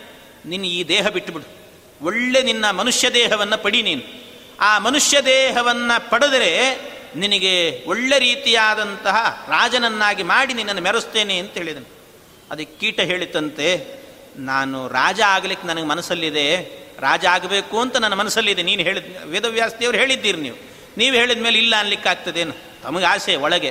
ರಾಜ ಆಗಬೇಕು ಅಂತ ಆಸೆ ಇದೆ ನನಗೆ. ಆದರೆ ದೇಹ ಮಾತ್ರ ಬಿಡ್ಲಿಕ್ಕೆ ಮನಸ್ಸಿಲ್ಲ ಅಂತ ಹೇಳಿತಂತೆ. ನೋಡಿ, ಎಷ್ಟು ಅರ್ಥ ಮಾಡಿಕೊಳ್ಳಿ. ಆ ಹುಳಕ್ಕೇನೆ ಕೀಟ, ಆ ಕೀಟಕ್ಕೂ ಕೂಡ ದೇಹದ ಮೇಲೆ ಎಷ್ಟು ವ್ಯಾಮೋಹ ಇರುತ್ತದೆ ಅಂತ ಅರ್ಥ ಮಾಡು. ಎಷ್ಟು ವ್ಯಾಮೋಹ. ಆ ವ್ಯಾಮೋಹದಿಂದ ಹೇಳುತ್ತದಂತೆ ಈ ದೇಹ ಬಿಡಲು. ಈ ದೇಹದಿಂದಲೇ ಬೇಕಾದ್ರೆ ರಾಜ ಆಗ್ತೀನಿ ಬೇಕಾದ್ರೆ. ಆದರೆ ದೇಹ ಮಾತ್ರ ಬಿಡೋದಿಲ್ಲ ಅಂತ ಕೀಟವೇ ಹಾಗೆ ಹೇಳುತ್ತದೆ ಅಂದರೆ ಮನುಷ್ಯರಿನ್ನೇ ಹಾಗಿರ್ತಾರೆ ಅಂತ ಅರ್ಥ ಮಾಡಿಕೊಳ್ಳ್ರಿ ದೇಹ ಬಿಡಲಿಕ್ಕೆ. ಅದು ಎಂಥ ಕುರೂಪ ದೇಹ ಆಗಿದ್ದರೂ ಕೂಡ ಮನುಷ್ಯನಿಗೆ ತನ್ನ ದೇಹದ ಮೇಲೆ ಎಷ್ಟು ಪ್ರೀತಿ ಇರ್ತದೋ ಅಷ್ಟು ಪ್ರೀತಿ ನ್ಯಾರ ಮೇಲೆ ಇರುವುದಿಲ್ಲಂತೆ ಹಾಗಾಗಿ ಮನುಷ್ಯ ಯಾರನ್ನು ಹೆಚ್ಚು ಪ್ರೀತಿಸ್ತಾನೆ ಅಂದರೆ ತನ್ನ ದೇಹವನ್ನೇ ಹೆಚ್ಚು ಪ್ರೀತಿಸ್ತಾನಂತೆ. ಹಾಗಾಗಿ ಇದನ್ನು ತೋರಿಸಿಕೊಳ್ಳಿಕ್ಕೇನೆ ವೇದವ್ಯಾಸದೇವರು ಹೇಳಿದರಂತೆ. ಆದರೆ ಅದು ಹೇಳಿತು ಕೀಟ, ಈ ದೇಹ ಬಿಡ್ಲಿಕ್ಕೆ ಸಿದ್ಧನಿಲ್ಲ. ರಾಜ ಬೇಕಾದ್ರೆ ಆಗ್ತೇನೆ ಅಂತ ಹೇಳಿತೀನಿ ರಾಜ ಬೇಕಾದ್ರೆ ಆಗ್ತೇನೆ ಎಂದಾಗ ಆಯಿತು ಅಂತ. ಭವಸ್ವ ರಾಜ ಕುಶರೀರ ಮೇತತ್ಯಕ್ವೇತಿ ನೈಚ್ಛತ್ತದ ಸೌತ ಸತ್ತಂ ಅದಕ್ಕೆ ಸರಿ ಆಯಿತು ನಿನ್ನಿಷ್ಟ ಅಂತ ಹೇಳಿ, ಅತ್ಯಕ್ತ ದೇಹಂ ನೃಪತಿಂಚಕಾರ ಅಂತ. ಅತ್ಯಕ್ತ ದೇಹ ದೇಹ ತ್ಯಾಗ ಮಾಡಲಿಲ್ಲ. ತ್ಯಾಗ ಮಾಡದೇ ಇದ್ದರೂ ಕೂಡ ಆ ಕ್ರಿಮಿಯನ್ನೇ ಸಿಂಹಾಸನದಲ್ಲಿ ಕೂಡಿಸಿ ಪಟ್ಟಾಭಿಷೇಕ ಮಾಡಿದ್ರಂತೆ ವೇದವ್ಯಾಸ್ತಿಯವರು. ಇಡೀ ದೇಶದ ಜನರೆಲ್ಲರೂ ಕೂಡ ಆ ಕ್ರಿಮಿ ಹೇಳಿದಂತೆ ಕೇಳ್ತಾ ಇದ್ರಂತೆ. ಅರ್ಥ ಮಾಡಿಕೊಳ್ಳಿ, ಎಂಥ ಶಕ್ತಿ ವೇದವ್ಯಾಸದೇವರಿಗೆ ಅಂತ ಅರ್ಥ ಮಾಡಿಕೊಳ್ಳಿ. ಒಂದು ಕ್ರಿಮಿಯಿಂದ ರಾಜ್ಯವನ್ನು ಆಳಿಸ್ತಾರಲ್ಲ, ಅದೇ ಇದೇ ಹೇಳೋದು, ಕ್ರಿಮಿಯಿಂದ ರಾಜ್ಯವಾಳಿಸಿದ ವೇದವ್ಯಾಸರು ಅಂದರೆ ಇದೇ ಇದೇ ಕಥೆ. ಆ ಕ್ರಿಮಿಯಿಂದಲೇ ವೇದವ್ಯಾಸ ದೇವರು ರಾಜ್ಯವನ್ನು ಆಳಿಸಿದ್ದಾರೆ ಅಂದರೆ ವೇದವ್ಯಾಸ ದೇವರ ಸಾಮರ್ಥ್ಯ ಏನು ಅಂತ ಅರ್ಥ ಮಾಡಿಕೊಳ್ಳಿ. ಅಂಥ ಸಾಮರ್ಥ್ಯ ಅಂತ ವೇದವ್ಯಾಸ ದೇವರದ್ದು. ಹಾಗೆ ಹೇಳಿ ಆದ ನಂತರ ಕೊನೆಗೆ ರಾಜ ಮಾಡಿ ಎಲ್ಲ ಆದಮೇಲೆ ಆಗಲೂ ಹೇಳಿದ್ರಂತೆ ಮತ್ತೊಮ್ಮೆ. ಇಲ್ಲ, ನಿನಗೆ ಮೋಕ್ಷ ಕೊಡ್ತೇನೆ, ಮೋಕ್ಷಕ್ಕೆ ಬಾ ನೀನು ಅಂತ ಹೇಳಿದ್ರಂತೆ. ಆ ಕ್ರಿಮಿಗೆ ಹೇಳಿದ್ರು, ಮೋಕ್ಷ ಕೊಡ್ತೇನೆ, ಅದಕ್ಕೆ ಮೋಕ್ಷ ಕೊಡ್ತೇನೆ, ಅದಕ್ಕೇನು ಮಾಡಬೇಕು ಅಂದರೆ ಈ ದೇಹ ತ್ಯಾಗ ಮಾಡಿ ಬಾ ಅಂದ್ರಂತೆ. ಈ ದೇಹ ತ್ಯಾಗ ಮಾಡಬೇಕು ಅದಕ್ಕೆ ಮತ್ತೆ ಹೇಳಿತ್ತು ಇಲ್ಲ, ನನಗೆ ಈ ದೇಹ ಬಿಡಲಿಕ್ಕೆ ನನಗೆ ಮನಸ್ಸಿಲ್ಲ ಅಂತ ಹೇಳಿತ್ತು ದೇಹದ ಮೇಲೆ ವ್ಯಾಮೋಹವೋ ವ್ಯಾಮೋಹ? ದೇಹ ಬಿಡಲಿಕ್ಕೆ ಮನಸ್ಸಿಲ್ಲ. ಮನಸ್ಸಿಲ್ಲ ಅಂದಾಗ ವೇದವ್ಯಾಸ ದೇವರು ಹೇಳಿದರು, ನಾನೇ ಒಂದು ನಿಯಮ ಮಾಡಿದ್ದೀನಿ ಅಂತಾರೆ. ನಾನೇ ಒಂದು ನಿಯಮ ಮಾಡಿಬಿಟ್ಟಿದ್ದೀನಿ.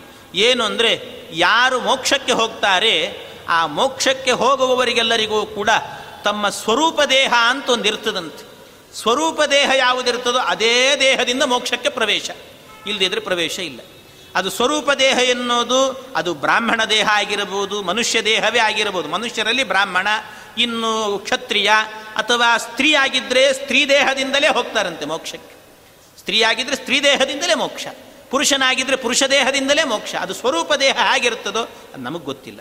ಅದು ಅವರವರ ಯೋಗ್ಯತೆಗೆ ತಕ್ಕಂತೆ ಭಗವಂತ ಅವರವರಿಗೆ ಒಂದೊಂದು ದೇಹ, ಸ್ವರೂಪ ದೇಹ ಅಂತ ಕೊಟ್ಟಿರ್ತಾನಂತೆ. ಅವರದ್ದು ಸ್ತ್ರೀ ಸ್ವರೂಪವೇ ಅಂತ ಆಗಿದ್ದರೆ ಆ ಸ್ತ್ರೀ ಸ್ವರೂಪ ದೇಹದಿಂದಲೇ ಹೋಗ್ತಾರೆ.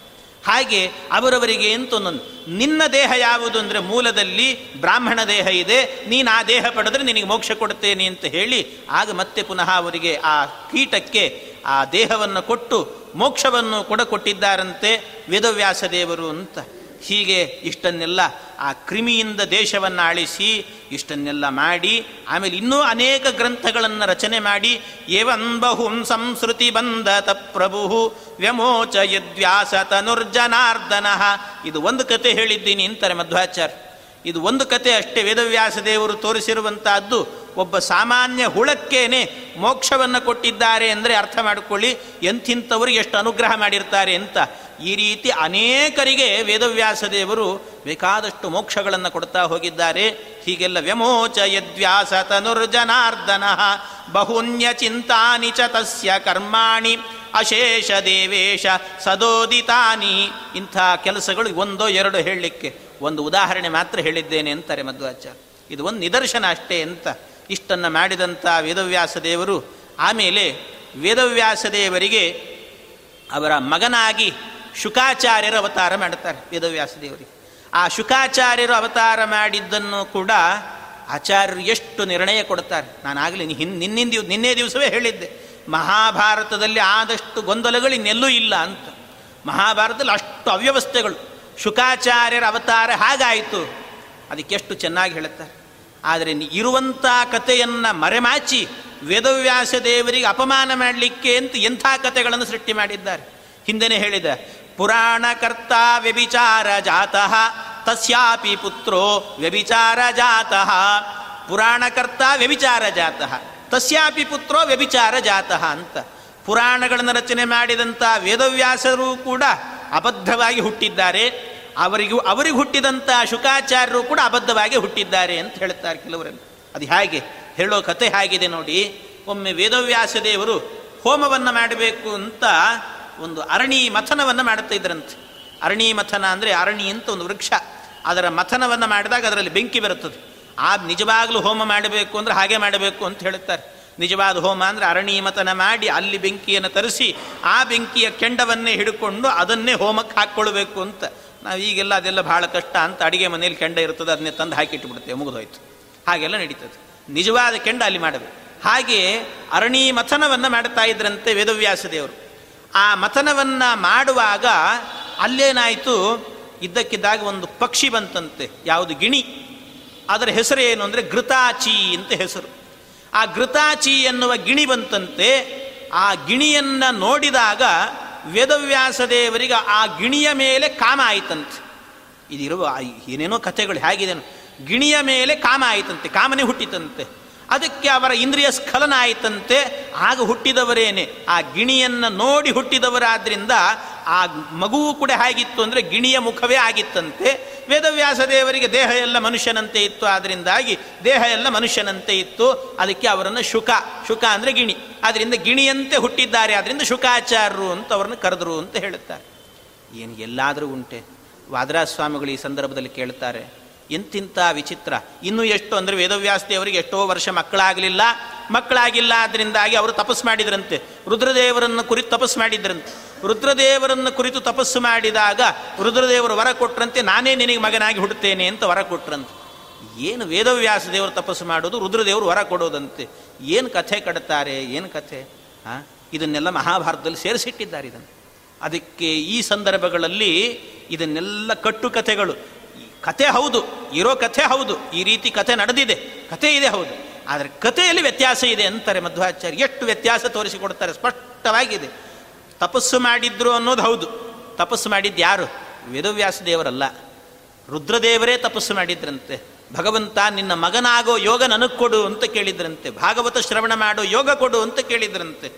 ಹಾಗೆ ಕೇಳಿದ್ರಿಂದಲೇನೆ, ಅವರು ಕೇಳಿದ್ರಿಂದ ಅವರಿಗೆ ವರವನ್ನು ಕೊಟ್ಟದ್ದು ವೇದವ್ಯಾಸ ದೇವರು. ಆದ್ರಿಂದ ಶುಕಾಚಾರ್ಯಾಗಿ ಹುಟ್ಟಿದ್ದು. ಈ ಕಥೆಯು ನಡೆದಿದೆ. ಘೃತಾಚಿ ಅನ್ನೋ ಗಿಣಿ ಬಂದಿದ್ದು ಸರಿ. ಆದರೆ ಎಲ್ಲಾದರೂ ಉಂಟ? ವಾದರಾಜ ಸ್ವಾಮಿಗಳು ಎಷ್ಟು ಚೆನ್ನಾಗಿ ಕೇಳುತ್ತಾರೆ ಅಂದರೆ, ಅಲ್ಲ, ಏನಾದರೂ ಕತೆ ಹೇಳುವವರಿಗೆ ಒಂದು ಸ್ವಲ್ಪ ಆದರೂ ಕಾಮನ್ ಸೆನ್ಸ್ ಬೇಡವಾ ಅಂತಾರೆ ವಾದರಾಜರು. ಕಾಮನ್ ಸೆನ್ಸ್ ಬೇಡವ? ವೇದವ್ಯಾಸ ದೇವರು ದೇವರು. ಒಬ್ಬ ಮನುಷ್ಯನಿಗೇನೆ, ಸಾಮಾನ್ಯ ವ್ಯಕ್ತಿ, ಮನುಷ್ಯ, ಮನುಷ್ಯನಾದವನಿಗೇನೆ ಒಂದು ಹೆಣ್ಣು ಪಕ್ಷಿಯನ್ನು ನೋಡಿದಾಗ ಅದರ ಬಗ್ಗೆ ಕಾಮನೆ ಹುಟ್ಟೋದಿಲ್ಲ. ಏನೋ ನೋಡ್ಲಿಕ್ಕೆ ಚೆನ್ನಾಗಿದೆ ಅಂದ್ಕೊಂಡು ಸುಮ್ಮನಾಗಿ ಹೋಗ್ತಾರೆ. ಏನಾದರೂ ಕಾಮನೆ ಹುಡುತ್ತದೆ ಅಂತ ಅದರಲ್ಲಿ ಮನುಷ್ಯನಿಗೆ ಒಂದು ಪಕ್ಷಿಯನ್ನು ನೋಡಿ ಕಾಮನೆ ಹುಟ್ಟೋದಿಲ್ಲ ಅಂದರೆ ವೇದವ್ಯಾಸ ದೇವರಿಗೆ ಪಕ್ಷಿಯನ್ನು ನೋಡಿ ಕಾಮನೆ ಹುಟ್ಟಿತ್ತು ಅಂದರೆ ಏನು ಅರ್ಥ ಮಾಡುತ್ತಾರೆ? ಸ್ವಲ್ಪ ಆದರೂ ಬೇಕಲ್ಲ, ಬುದ್ಧಿ ಬೇಕಲ್ಲ, ತಿಳುವಳಿಕೆ ಬೇಕಲ್ಲ, ಏನೇನೋ ಬರ್ತದೆ ಕತೆ ಅಂತ ಕಟ್ಟಿಬಿಡೋದ. ಕತೆ ನಡೆದದ್ದೇನು ಅಂತ ಮಧ್ವಾಚಾರ್ಯ ಹೇಳುತ್ತಾರೆ. ಹಾಗಿತ್ತು ಕತೆ ಅಂದರೆ ಅಲ್ಲಿ ಅವತಾರ ಮಾಡುವ ಶುಕಾಚಾರ ಅವತಾರ ಮಾಡುವಾಗ ಏನಾಗಿತ್ತು?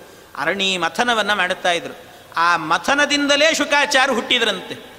ಅವರು ಹುಟ್ಟುವ ಕಾಲಕ್ಕೆ ಸರಿಯಾಗಿ ಒಬ್ಬ ಘೃತಾಚಿ ಅಂದರೆ ಬೇರೆ ಯಾರಲ್ಲ, ಒಬ್ಬ ಅಪ್ಸರ ಸ್ತ್ರೀ ಅವಳು. ಆ ಅಪ್ಸರ ಸ್ತ್ರೀ ಏನು ಮಾಡಿದ್ದಂತೆ ಅವಳಿಗೆ ಒಮ್ಮೆ ಗಿಣಿಯಂತೆ ಇರಬೇಕು, ಗಿಣಿಯಂತೆ ಹಾರಾಡಬೇಕು ಅಂತ ಅನ್ನಿಸ್ತಂತೆ. ಇಚ್ಛಾರೂಪಿಗಳವರೆಲ್ಲ. ಅದಕ್ಕೆ ಹಾರಾಡಬೇಕು ಅಂತ ಅನ್ನಿಸಿ, ಅವಳೇನು ಮಾಡಿದ್ರು, ವೇದವ್ಯಾಸ ದೇವರ ಅರಣೀಮಥನವನ್ನು ಮಾಡುವ ಕಾಲದಲ್ಲಾಗುವಾಗ ಆ ಘೃತಾಚಿ ಅಪ್ಸರ ಸ್ತ್ರೀ ಗಿಣಿ ರೂಪದಲ್ಲಿ ಅಲ್ಲಿಗೆ ಬಂದಿದ್ದಂತೆ ಅಲ್ಲಿ ಬಂದಾಗ ಆಗ ಅರಣೀಮಥನ ಮಾಡ್ತಾ ಇರುವಾಗಲೇನೆ. ತತಸ್ತ್ವರಣ್ಯೋತ್ಸವಭೂವ ಪುತ್ರಕಃ ಶಿವೋಸ್ಯ ಶಿವೋಸ್ಯ ಸೋಭೂಚ್ಛುಕ ನಾಮಧೇಯ. ಅಲ್ಲಿ ಅರಣೀಮಥನ ಮಾಡುವಾಗ ಆ ಅರಣಿಯಿಂದಲೇ ಹುಟ್ಟಿದವರಂತೆ ರುದ್ರದೇವರು. ಅರಣಿಯಿಂದಲೇ ಮೇಲಕ್ಕೆದ್ದು ಬಂದಿದ್ದಾರಂತೆ ರುದ್ರದೇವರು. ಅವರನ್ನೇ ಶುಕಾಚಾರ್ಯ. ಶುಕಾಚಾರ್ಯರು ಅಂತ ಹೆಸರು ಯಾಕೆ ಬಂತವರಿಗೆ ಅಂತ ಕೇಳಿದರೆ, ಶುಕಾಚಾರ್ಯರು ಅಂತ ಹೆಸರು ಬಂದದ್ದು ಘೃತಾಚಿ ಇದ್ಲಲ್ವ? ಘೃತಾಚಿ ಅಲ್ಲಿ ಬಂದಿದ್ಲು. ಅದೇ ಸಂದರ್ಭದಲ್ಲಿ ಈ ಮಗು ಹುಟ್ಟಿತ್ತು. ಆ ಘೃತಾಚಿ ಕೇಳಿಕೊಂಡ್ಲಂತೆ ನಾನು ಬಂದಾಗ ಅದು ಯಾಕೆ ಅಂತ ಗೊತ್ತಿಲ್ಲ. ಅಂತೂ ನಾನು ಬಂದಾಗ ವೇದವ್ಯಾಸ ದೇವರೇ ಇಲ್ಲಿ ರುದ್ರದೇವರ ಅವತಾರ ಮಾಡಿದ್ದಾರೆ. ಅದರಿಂದ ನಾನು ಗಿಣಿ ರೂಪದಲ್ಲಿ ಬಂದಿದ್ದೀನಿ. ನಾನು ಬಂದಂಥ ಕಾಲದಲ್ಲೇ ಅವರು ಅವತಾರ ಮಾಡಿದ್ದಾರೆ. ಆದ್ದರಿಂದ ನನ್ನ ನೆನಪಿಗೋಸ್ಕರ ಅಂತ ಅವರಿಗೆ ನನ್ನ ಹೆಸರನ್ನೇ ಇಡಿ ಗಿಣಿ ಅನ್ನೋ ಹೆಸರನ್ನು ಇಡಿ ಅಂತ ಕೇಳಿಕೊಂಡ್ಲಂತೆ. ಅವಳು ಕೇಳಿಕೊಂಡದ್ರಿಂದ ಇವರಿಗೆ ಶುಕ ಅಂತ ಹೆಸರಿಟ್ಟರು ಅವರನ್ನೇ ಶುಕಾಚಾರ್ಯರು ಅಂತ ಕರೀತಾರೆ. ನಿಜವಾದ ಅವತಾರ ಆದದ್ದು ಹೀಗೆ. ಕತ್ತೋ ಕತೆಗಳು ಹಾಗೆ ಆಗೋ ಇದ್ದಾರೆ ಮಹಾಭಾರತದಲ್ಲಿ ಇಂಥ ಅಸ್ತವ್ಯಸ್ತಗಳು. ಕ್ವಚಿತ್ ಗ್ರಂಥ ಅಂತ ಪ್ರಕ್ಷಿಪಂತಿ, ಕೆಲವೆಲ್ಲ ಇಲ್ಲದೇ ಇರುವಂಥದ್ದನ್ನೆಲ್ಲ ಸೇರಿಸಿಬಿಟ್ಟಿದ್ದಾರೆ. ಇದನ್ನು ಮಧ್ವಾಚಾರ್ಯ ನಿರ್ಣಯ ಕೊಡ್ತಾರೆ. ಇಷ್ಟು ನಿರ್ಣಯಗಳನ್ನು ಕೊಟ್ಟಿದ್ದಾರೆ. ಇಲ್ಲದೇ ಇದ್ದರೆ ಶುಕಾಚಾರ್ಯ ಹಾಗೆ ಅವತಾರ ಮಾಡಿದರು, ಏನು, ಏನೇನೋ ಅಬದ್ಧ ಅಬದ್ಧ ಕಥೆಗಳು. ಇದಕ್ಕೆ ಹೇಳೋದು, ಮಧ್ವಾಚಾರ್ಯ ಒಂದೊಂದು ಕ್ಷಣ ಕ್ಷಣದಲ್ಲೂ ಕೂಡ ಮಹಾಭಾರತದಲ್ಲಿ ಬೇಕೇ ಬೇಕು.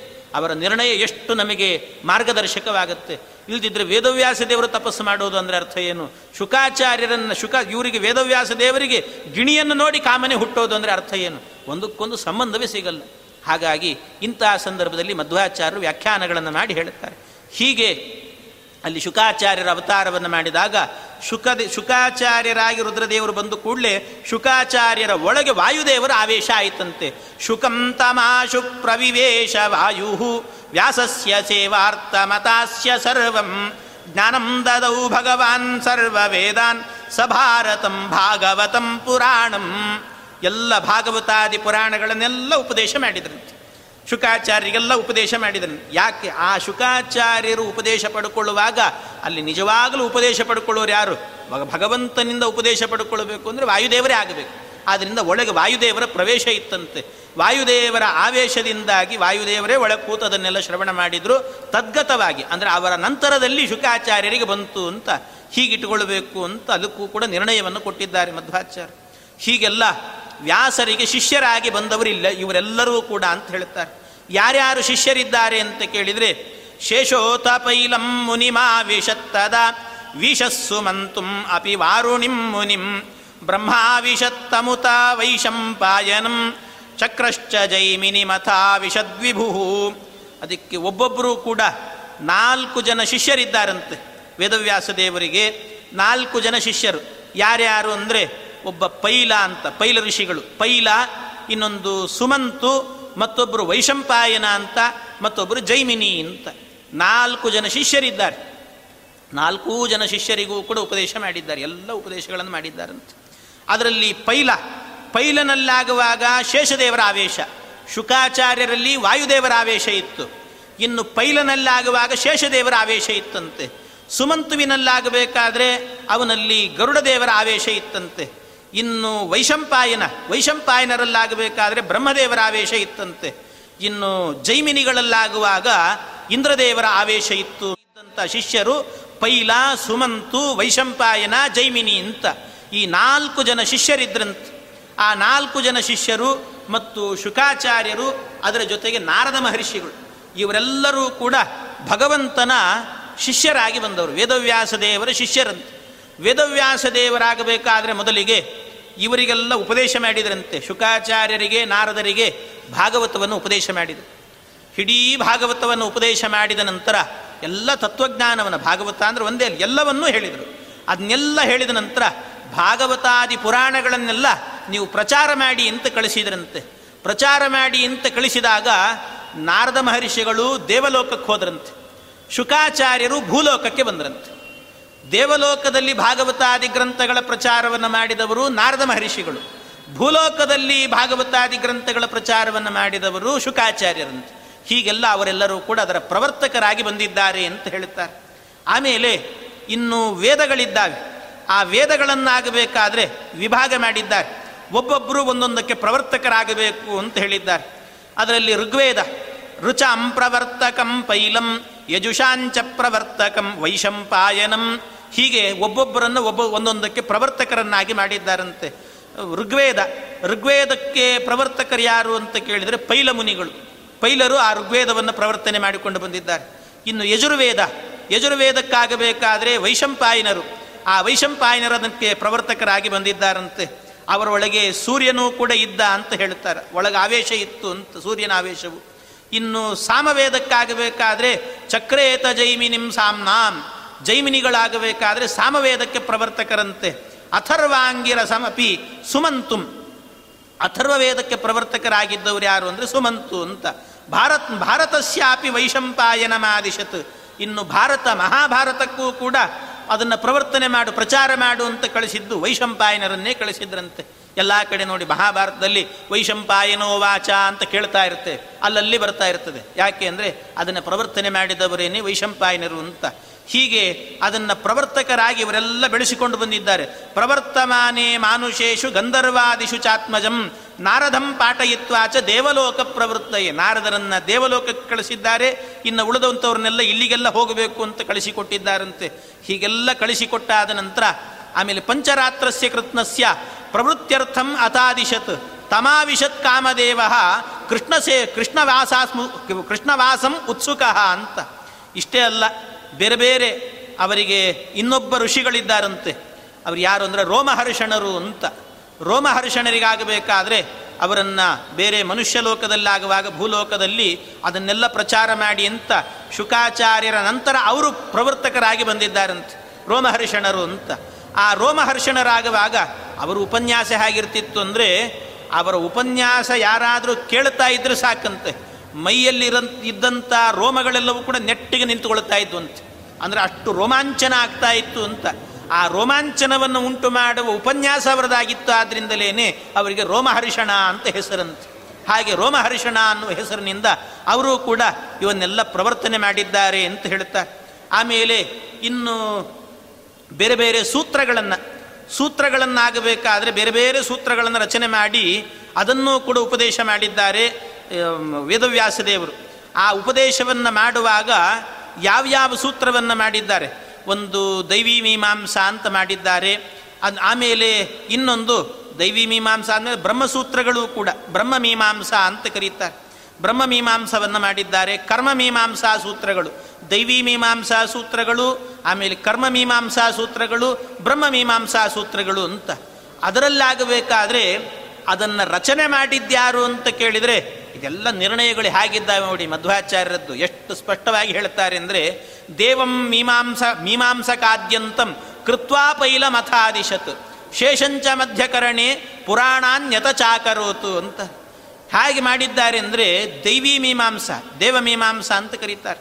ಆ ದೇವಮೀಮಾಂಸದ ಮೊದಲನೇ ಸೂತ್ರವನ್ನು ಮತ್ತು ಕೊನೆ ಸೂತ್ರವನ್ನು ರಚನೆ ಮಾಡಿದ್ದು ವೇದವ್ಯಾಸ ದೇವರು ಮೊದಲನೇ ಸೂತ್ರ, ಕೊನೆ ಸೂತ್ರ ರಚನೆ ಮಾಡಿದ್ದಾರಂತೆ. ಅದು ಯಾವುದು? ಅಥಾತೋ ದೈವಿ ಮೀಮಾಂಸಾ ಓಂ ಅಂತ ಸೂತ್ರ, ಮೊದಲನೇ ಸೂತ್ರ. ಆಮೇಲೆ ಕೊನೆಯಲ್ಲಿ ಆಗಬೇಕಾದ್ರೆ ಸವಿಷ್ಣುರಾಹ, ತಂ ಚ ತಂ ಬ್ರಹ್ಮ, ಬ್ರಹ್ಮೇತ್ಯಾಚಕ್ಷತೆ, ತಂ ಬ್ರಹ್ಮ ಇತ್ಯಾಚಕ್ಷತೆ ಅಂತ ಇನ್ನೊಂದು ಸೂತ್ರ ಕೊನೆಯ ಸೂತ್ರ. ಈ ಎರಡು ಸೂತ್ರಗಳನ್ನು ಮಾತ್ರ ರಚನೆ ಮಾಡಿದವರು ವೇದವ್ಯಾಸದೇವರು ಆಮೇಲೆ ಮಧ್ಯದ ಸೂತ್ರಗಳು, ಮಧ್ಯದ ಅಧ್ಯಾಯಗಳು ಅವನ್ನೆಲ್ಲ ರಚನೆ ಮಾಡಲಿಕ್ಕೆ ಅಂತ ಪೈಲರಿಗೆ ಹೇಳಿದ್ದಾರಂತೆ. ಪೈಲರು ರಚನೆ ಮಾಡಲಿ ಅಂತ ಹೇಳಿದರು. ಇನ್ನು ಜೈಮಿನಿಗಳಿಗಾಗುವಾಗ ಕರ್ಮ ಮೀಮಾಂಸಾ ಸೂತ್ರಗಳನ್ನು. ಅಲ್ಲೂ ಹಾಗೆ, ಇದೇ ಎರಡು ಸೂತ್ರಗಳನ್ನಾಗಬೇಕಾದ್ರೆ ಮೊದಲಿಗೆ ಆದಿಯಲ್ಲಿ, ಅಂತ್ಯದಲ್ಲಿ ವೇದವ್ಯಾಸ ದೇವರೇ ಸೂತ್ರವನ್ನು ಹೇಳಿದರು. ಮಧ್ಯದ ಸೂತ್ರಗಳನ್ನು, ಕರ್ಮ ಮೀಮಾಂಸಾ ಸೂತ್ರಗಳನ್ನೆಲ್ಲವನ್ನು ಕೂಡ ಜೈಮಿನಿಗಳಿಗೆ ಅದನ್ನು ರಚನೆ ಮಾಡಲಿಕ್ಕೆ ಹೇಳಿದ್ದಾರಂತೆ. ಹೀಗೆ ಈ ರೀತಿಯಲ್ಲಿ ಆ, ಒಂದೊಂದು ಸೂತ್ರಗಳನ್ನು. ಆದರೆ ಬ್ರಹ್ಮ ಮೀಮಾಂಸಾ ಸೂತ್ರಗಳನ್ನು ಪರಿಪೂರ್ಣವಾಗಿ ಬ್ರಹ್ಮಮೀಮಾಂಸಾ ಸೂತ್ರಗಳಂದರೆ ಬ್ರಹ್ಮಸೂತ್ರಗಳು ಅಂತ ಅರ್ಥ.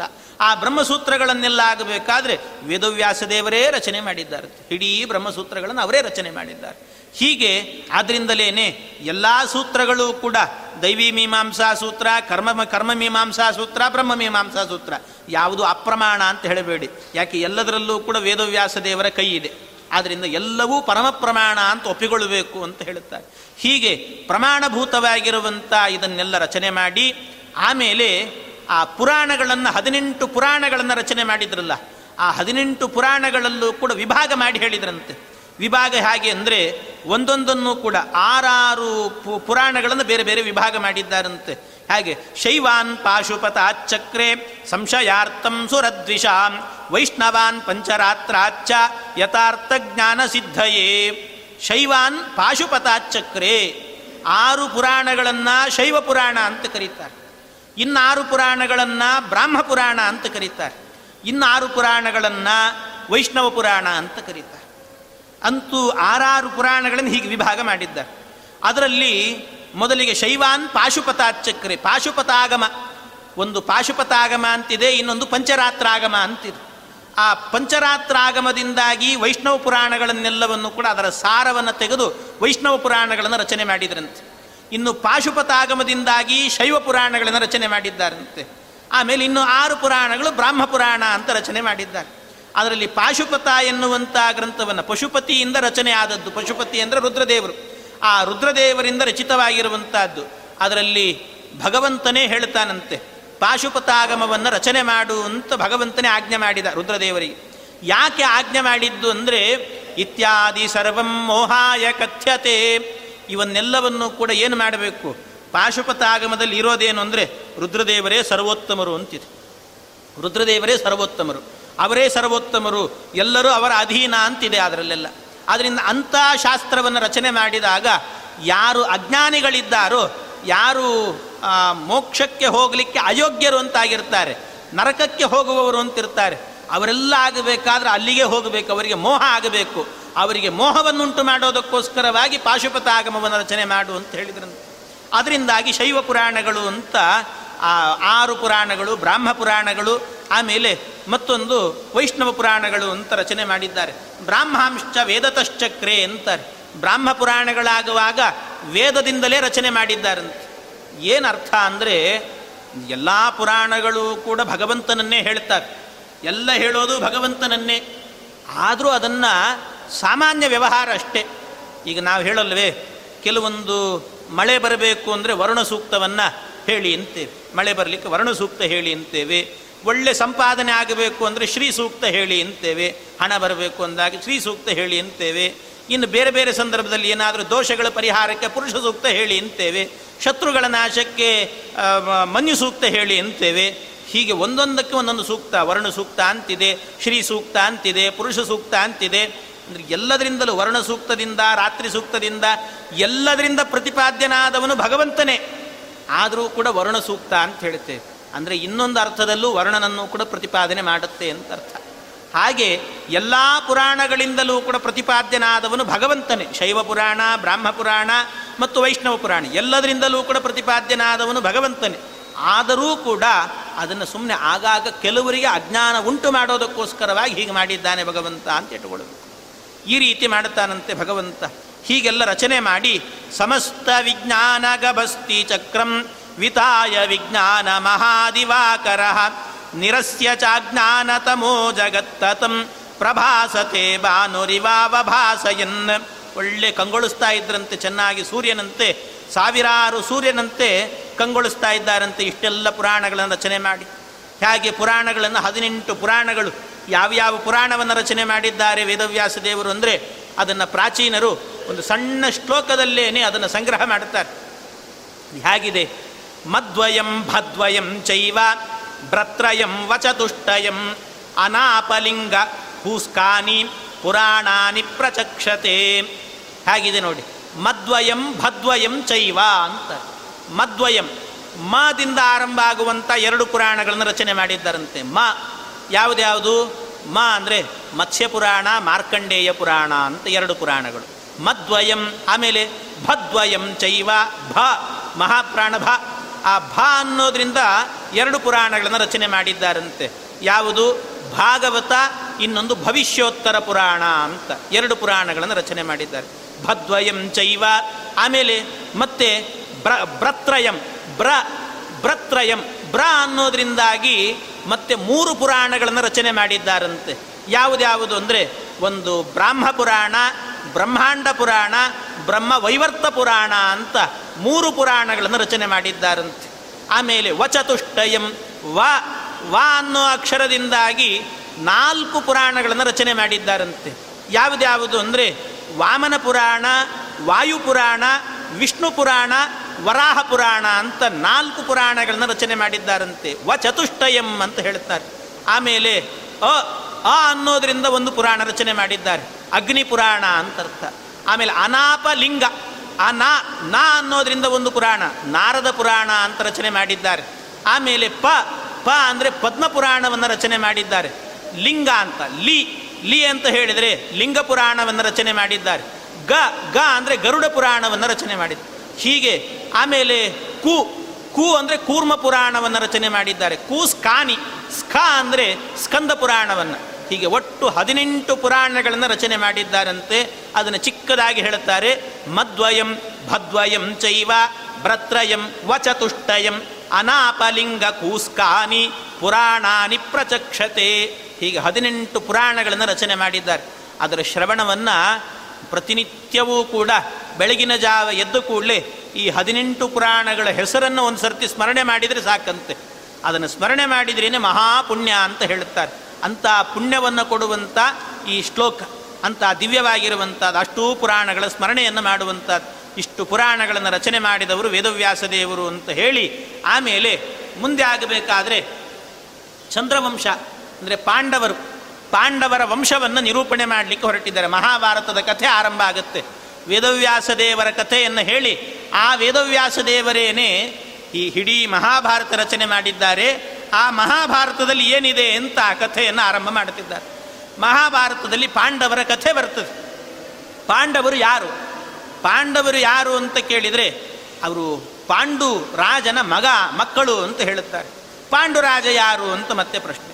ಹೀಗೆ ಹಾಗಾದರೆ ಅವರ ವಂಶ ಎನ್ನುವುದು ಯಾವುದು ಅಂತ ದೊಡ್ಡ ಪ್ರಶ್ನೆ ಬರುತ್ತದೆ. ಅದಕ್ಕೆ ಆ ವಂಶವನ್ನು ವಿಸ್ತಾರವಾಗಿ ಹೇಳದೇನೆ, ಸಂಕ್ಷೇಪವಾಗಿ ಹೇಳುತ್ತೇನೆ ಅಂತ ಮಧ್ವಾಚಾರ್ಯರು ಆ ಪಾಂಡವರ ವಂಶದ ಕಥೆಯನ್ನು ಹೇಳುತ್ತಾ ಇದ್ದಾರೆ. ಸ್ವಲ್ಪ ಕಷ್ಟ ಅಂತ ಅನಿಸುತ್ತೆ. ಸ್ವಲ್ಪ ಸ್ವಲ್ಪ ಅರ್ಥ ಮಾಡಿಕೊಳ್ಳಿ. ಆ ವಂಶದ ನಿರ್ಣಯವನ್ನು ಕೊಡುವಾಗಿ ಹೇಗಿರುತ್ತದೆ ಅಂತ. ಅದನ್ನ ಹೇಳುತ್ತಾರೆ ಶಶಾಂಕ ಪುತ್ರಾದಭವತ್ ಪುರೂರವಾಹ ತಸ್ಯಾಯುರಾಯೋರ್ನಹುಶೋ ಯಯಾತಿ, ತಸ್ಯಾಸ ಪತ್ನಿ ಯುಗಲಂ ಸುತಾಶ್ಚ, ಪಂಚಾಭವನ್ ವಿಷ್ಣು ಪದೈಕ ಭಕ್ತಾ ಶಶಾಂಕ ಪುತ್ರಾದಭವತ್ ಪುರೂರವಾಹ ಇದು ಚಂದ್ರವಂಶ. ಚಂದ್ರ. ಚಂದ್ರನಿಂದಾಗಬೇಕಾದ್ರೆ ಚಂದ್ರನಿಗೆ ಒಬ್ಬ ಪುರೂರವ ಅಂತ ಮಗ ಹುಟ್ಟಿದ್ನಂತೆ. ಆ ಪುರೂರವನಿಗಾಗುವಾಗ ಆಯು ಅಂತ ಒಬ್ಬ ಮಗ ಹುಟ್ಟಿದ್ನಂತೆ. ಆಯುವಿಗೆ ಹುಟ್ಟಿದಂಥ ಮಗನ ಹೆಸರು ನಹುಷ ಅಂತ ಹೆಸರು. ಆ ನಹುಷನಿಗೊಬ್ಬ ಮಗ ಹುಟ್ಟಿದ್ನಂತೆ, ಅವನಿಗೆ ಯಯಾತಿ ಅಂತ ಹೆಸರು. ನೋಡಿ, ಚಂದ್ರ, ಬರೀ ಇಷ್ಟನ್ನು ಮಾತ್ರ ಹೇಳ್ತಾ ಹೋಗ್ತೇನೆ. ಚಂದ್ರ, ಚಂದ್ರನ ಮಗ ಪುರೂರವ ಅಂತ, ಪುರೂರವನ ಮಗ ಆಯು ಅಂತ. ಆಯುವಿನ ಮಗ ನಹುಷ. ನಹುಷನ ಮಗ ಯಯಾತಿ. ಆ ಯಯಾತಿಗಾಗಬೇಕಾದ್ರೆ ಇಬ್ಬರು ಹೆಂಡಂದ್ರಿದ್ರು ಅಂತಾರೆ. ಶರ್ಮಿಷ್ಠೆ ಮತ್ತೊಬ್ಬಳು ದೇವಯಾನಿ ಅಂತ ಇಬ್ಬರು ಹೆಂಡಂದ್ರಿದ್ರಂತೆ. ಆ ದೇವಯಾನಿ ಮತ್ತು ಶರ್ಮಿಷ್ಠೆಯಲ್ಲಿ ದೇವಯಾನಿಯಲ್ಲಾಗಬೇಕಾದ್ರೆ ಒಬ್ಬ ಮಗ ಹುಟ್ಟಿದ್ನಂತೆ ಇಬ್ಬರು ಹುಟ್ಟಿದ್ರಂತಲ್ಲಿ. ಯದುಂಚ ತುರ್ವಸುಂಚೈವ ದೇವಯಾನಿ ವ್ಯಜಾಯತ. ಯದು ಮತ್ತೆ ತುರ್ವಸು ಅಂತ. ಇಬ್ಬರು ಮಕ್ಕಳನ್ನು ಹಡೆದಿದ್ದಾಳಂತ. ಅಲ್ಲಿ ದೃಹ್ಯುಂಚ ನುಂಚ ಪೂರುಂಚ ಶರ್ಮಿಷ್ಠ ವಾರ್ಷ ಪರ್ವಣಿ ಇನ್ನೊಬ್ಬಳಿದ್ದಾಳೆ, ಅವಳು ಶರ್ಮಿಷ್ಠೆ. ಈ, ಆ ಯಯಾತಿಯಲ್ಲಿ ಆಗಬೇಕಾದ್ರೆ ಮೊದಲಿಗೆ ದೇವಯಾನಿಯಲ್ಲಿ ಹುಟ್ಟಿದಂಥ ಮಕ್ಕಳು ಇಬ್ಬರು ಯದು ಮತ್ತು ತುರ್ವಸು ಅಂತ. ಆಮೇಲೆ ಶರ್ಮಿಷ್ಠೆಯಲ್ಲಿ ಹುಟ್ಟಿದವರು ದೃಹ್ಯುಂಚ ಅನುಂಚ, ಪೂರುಂಚ ಅಂತ. ದೃಹ್ಯು ಅನು, ಪೂರು ಅಂತ ನಾ, ಮೂರು ಜನ ಮಕ್ಕಳು ಹುಟ್ಟಿದ್ರಂತೆ. ಅಂತೂ ಯಯಾತಿಗೆ ಹುಟ್ಟಿದಂಥ ಮಕ್ಕಳು ಎಷ್ಟು ಜನ ಅಂದರೆ ಪಂಚಾಭವನ್ ವಿಷ್ಣು ಪದೈಕ ಭಕ್ತಾಹ. ಐದು ಜನ ಮಕ್ಕಳು ಹುಟ್ಟಿದ್ದಾರೆ ಅಂತ ಹೇಳ್ತಾರೆ. ಅವರಲ್ಲಿ ಐದು ಐದು ಮಕ್ಕಳು ಬಂದ್ರಂತೆ. ಅದರಲ್ಲೇನೆ ಯದೋರ್ ವಂಶೇ ಚಕ್ರವರ್ತಿ, ಆ ಯದುವಿನ ವಂಶದಲ್ಲೇನೆ ಒಬ್ಬ ಚಕ್ರವರ್ತಿ ಬಂದಿದ್ದಾನೆ. ಅವನು ಯಾರು ಅಂದರೆ ಕಾರ್ತವೀರ್ಯಾರ್ಜುನೋ ಭವತು. ಕಾರ್ತವೀರ್ಯಾರ್ಜುನ ಅಂತ ಕೇಳ್ತೇವಲ್ಲ ಕಥೆಯನ್ನು. ಮಾರ್ಕಂಡೇಯ ಪುರಾಣದಲ್ಲಿ ವಿಶೇಷವಾಗಿ ಬರ್ತದೆ ಅವನ ಕಥೆ ಆ ಕಾರ್ತವೀರ್ಯಾರ್ಜುನ, ಅವನು ವಿಶೇಷವಾಗಿ ದತ್ತಾತ್ರೇಯ ರೂಪಿ ಭಗವಂತನ ಆರಾಧನೆಯನ್ನು ಮಾಡಿ ದತ್ತಸ್ತ್ವಯೋಗಾದ್ ಅತಯೋಗನಾಥಃ ನಾರಾಯಣ ವರ್ಮದಲ್ಲಿ ಬರುತ್ತದೆ. ದತ್ತಸ್ತ್ವಯೋಗಾದ್ ಅತಯೋಗನಾಥಃ ಯೋಗನಾಥ ಯಾರು ಅಂದರೆ ಇವತ್ತೆಲ್ಲ ನಾವೆಲ್ಲ ಯೋಗ ಡೇ ಅಂತ ಆಚರಣೆ ಮಾಡ್ತಿರ್ತೇವೆ. ಆ ಯೋಗವನ್ನು ಮೊದಲು ಉಪದೇಶ ಮಾಡಿದ್ಯಾರು ಅಂದರೆ ದತ್ತಾತ್ರೇಯ ರೂಪಿ ಪರಮಾತ್ಮ. ದತ್ತಾತ್ರೇಯ ರೂಪಿ ಪರಮಾತ್ಮ. ಅವನಿಂದ ಯೋಗದ ಉಪದೇಶವನ್ನು ಪಡೆದವನಂತೆ ಆ ಕಾರ್ತವೀರ್ಯಾರ್ಜನ ದತ್ತಸ್ತ್ವ ಯೋಗಾತ್ ಅಗ ಅಥ ಯೋಗನಾಥ ಯೋಗನಾಥ ಅವನು ಅಂತ ಹೇಳ್ತಾರೆ. ಹಾಗೆ ಆ ವಿಷ್ಣೋರ್ ದತ್ತಾತ್ರೇಯ ನಾಮ್ನಃ ಪ್ರಸಾದಾತ್ ಯೋಗವೀರ್ಯವಾನ್ ಅಂತ ಇವನು ಯೋಗವನ್ನು ಉಪದೇಶ ಪಡೆದವನು ಅಂತೆ. ಅವನ ವಂಶದಲ್ಲೇನೆ ತಸ್ಯಾನ್ವವಾಯೇ ಯದವೋ ಬಭೂವು ವಿಷ್ಣು ಸಂಶ್ರಯ ಅದೇ ವಂಶದಲ್ಲಾಗಬೇಕಾದ್ರೆ ಇನ್ನು ಯದುಗಳು ಅಂತ. ಯಾದವರು ಅಂತ ಬೆಳೆದು ಬಂದಿದ್ದಾರಲ್ಲ, ಯದುಕುಲ ಅಂತ ಕರೀತಾರೆ. ಆ ಯಾದವರೆಲ್ಲರೂ ಕೂಡ ಈ ಯದು ವಂಶದಲ್ಲಿ ಕಾರ್ತವೀರ್ಯಾರ್ಜುನನ ವಂಶದಲ್ಲಿ ಬಂದವರಾದ್ರಿಂದ, ಮೂಲ ಇವರಿಗೆಲ್ಲ ಯದು ಆದ್ರಿಂದ, ಯದುವಿನ ವಂಶದಲ್ಲಿ ಬಂದವರು ಅಂತ ಇವರನ್ನೆಲ್ಲ ಯಾದವರು ಅಂತ ಕರೆದಿದ್ದಾರೆ. ಅನೇಕರು ಬಂದಿದ್ದಾರಂತದರಲ್ಲಿ. ಪುರೋರ್ವಂಶೇತು ಚ ಭರತಃ ಚಕ್ರವರ್ತಿ ಹರಿಪ್ರಿಯ. ಇನ್ನೊಬ್ಬ ಪೂರು ಅಂತಿದ್ನಲ್ಲ, ಆ ಪೂರು ಎನ್ನುವಂಥವನ ವಂಶದಲ್ಲಿ ಮತ್ತೊಬ್ಬ ಚಕ್ರವರ್ತಿ ಬಂದಿದ್ದಾನೆ, ಅವನಿಗೆ ಭರತ ಅಂತ ಹೆಸರು. ಆ ಭರತ ಅನ್ನುವಂಥವನು, ಅವನು ಮಹಾ ಹರಿಪ್ರಿಯ. ಯಾವಾಗಲೂ ಕೂಡ ಹರಿಪ್ರೀತಿಕರವಾದಂಥ ಕೆಲಸಗಳನ್ನು ಮಾಡ್ತಿದ್ದಂತೆ. ತದ್ವಂಶಜ ಕುರುರ್ನಾಮ ಪ್ರತೀಪೋ ಭೂತ್ತದನ್ವಯೇ. ಅದೇ ವಂಶದಲ್ಲಾಗಬೇಕಾದ್ರೆ ಆ ಪೂರ್ವ ವಂಶದಲ್ಲಿ ಭರತ ಎನ್ನುವನು ಬಂದ. ಭರತನ ವಂಶದಲ್ಲಿ ಮತ್ತೊಬ್ಬ ಬರ್ತಾನೆ ಕುರುರ್ನಾಮ, ಕುರು ಅಂತ ಹೆಸರಂತವನಿಗೆ. ಈ ಭರತ ಆಗಬೇಕಾದ್ರೆ, ಇವನಾಗಬೇಕಾದ್ರೆ ಬೇರೆ ಕಡೆಯಲ್ಲೆಲ್ಲ ಆಳ್ತಾ ಇದ್ದ. ಪುರುವಂಶದಲ್ಲಿ ಹುಟ್ಟು ಪೂರ್ವಂಶದಲ್ಲಿ ಹುಟ್ಟಿ ಅಲ್ಲೇ ಆಳ್ತಾ ಇದ್ದ. ಈ ಕುರು ಏನು ಮಾಡಿದ್ದಂತೆ ಕುರು ಬಂದ ಆಮೇಲೆ, ಬಂದವನು ಆಳ್ಲಿಕ್ಕೆ ಶುರು ಮಾಡಿದ್ದೆಲ್ಲಿ ಅಂದರೆ ಕುರುಕ್ಷೇತ್ರದಲ್ಲಿ ಅಂತೆ. ಆ ಕ್ಷೇತ್ರಕ್ಕೆ ಅವನಿಂದಲೇನೆ, ಕುರುವಿನಿಂದಲೇನೆ ಕುರುಕ್ಷೇತ್ರ ಅಂತ ಹೆಸರು ಬಂದದ್ದು. ಕುರುಕ್ಷೇತ್ರ ಅಂತ ಅದಕ್ಕೆ ಹೆಸರು ಬಂತು. ಆ ಕುರು, ಕುರುವಂಶದ. ಅದೇ ವಂಶದಲ್ಲಿ ಮತ್ತೊಬ್ಬ ಚಕ್ರವರ್ತಿ ಬರ್ತಾನೆ. ಅವನ ಹೆಸರು ಪ್ರತೀಪ ಅಂತ ಹೆಸರು. ಪ್ರತೀಪ ಅಂತೆ. ಪ್ರತೀಪೋ ಭೂತ್ ತದನ್ವಯೇ ಅಂತ ಹೇಳುತ್ತಾರೆ ಪ್ರತೀಪಸ್ಯಾಭವನ್ ಪುತ್ರ, ಇಲ್ಲಿಂದ ಮುಖ್ಯವಾದ ಘಟ್ಟ. ಪ್ರತೀಪಸ್ಯಾಭವನ್ ಪುತ್ರ. ಆ ಪ್ರತೀಪನಿಗೆ ಮೂರು ಜನ ಮಕ್ಕಳಿದ್ರಂತೆ. ಪ್ರತೀಪನಿಗೆ ಮೂರು ಜನ ಮಕ್ಕಳು ಅಂತಾರೆ. ಯಾರ್ಯಾರು ಅಂದರೆ ದೇವಾಪಿ ರಥವಾಕ್ಲೀಕೋ ಗುಣಜ್ಯೇಷ್ಠಶ್ಚ ಶಂತನು. ಎಷ್ಟು ಜನ ಆಯಿತು? ದೇವಾಪಿ ರಥ ಬಾಕ್ಲೀಕ ಗುಣಜ್ಯೇಷ್ಠಶ್ಚ ಸಂತನು ದೇವಾಪಿ ಅಂತ ಒಬ್ಬ ಮಗ. ಇನ್ನೊಬ್ಬ ಬಾಕ್ಲೀಕ ಅಂತ ಇನ್ನೊಬ್ಬ ಮಗ. ಮತ್ತೊಬ್ಬ ಮಗ ಶಂತನು ಅಂತ. ಹೀಗೆ ಮೂರು ಜನ ಮಕ್ಕಳು ಹುಟ್ಟಿದ್ರಂತೆ. ಮೂರು ಜನ ಮಕ್ಕಳು. ಅದರಲ್ಲಿ ದೇವಾಪಿ ಎನ್ನುವವನು ರಾಜ್ಯವನ್ನು ಆಳಲೇ ಇಲ್ಲಂತೆ ಅವನು. ಯಾಕೆ ಅಂದರೆ ಅವನ ಮೈಯಲ್ಲಾಗುವಾಗ ಈ ಬಿಳುಪು ರೋಗ ಅಂತಾರೆ, ತೊನ್ನು ಅಂತ ಕರೀತಾರೆ. ಆ ಬಿಳುಪು ರೋಗ ಇತ್ತಂತೆ. ಅದಕ್ಕೆ ಕಾಡಿಗೆ ಹೋಗಿ ಭಗವಂತನ ತಪಸ್ಸು ಮಾಡ್ತಾ ಕೂತ್ಬಿಟ್ನಂತೆ. ಆ ರೋಗ ಪರಿಹಾರಕ್ಕೆ ಅಂತ ಭಗವಂತನ ತಪಸ್ಸಿಗೆ ಕೂತ. ಏನು ಮಾಡಲಿಲ್ಲ. ಹೀಗಾಯಿತು.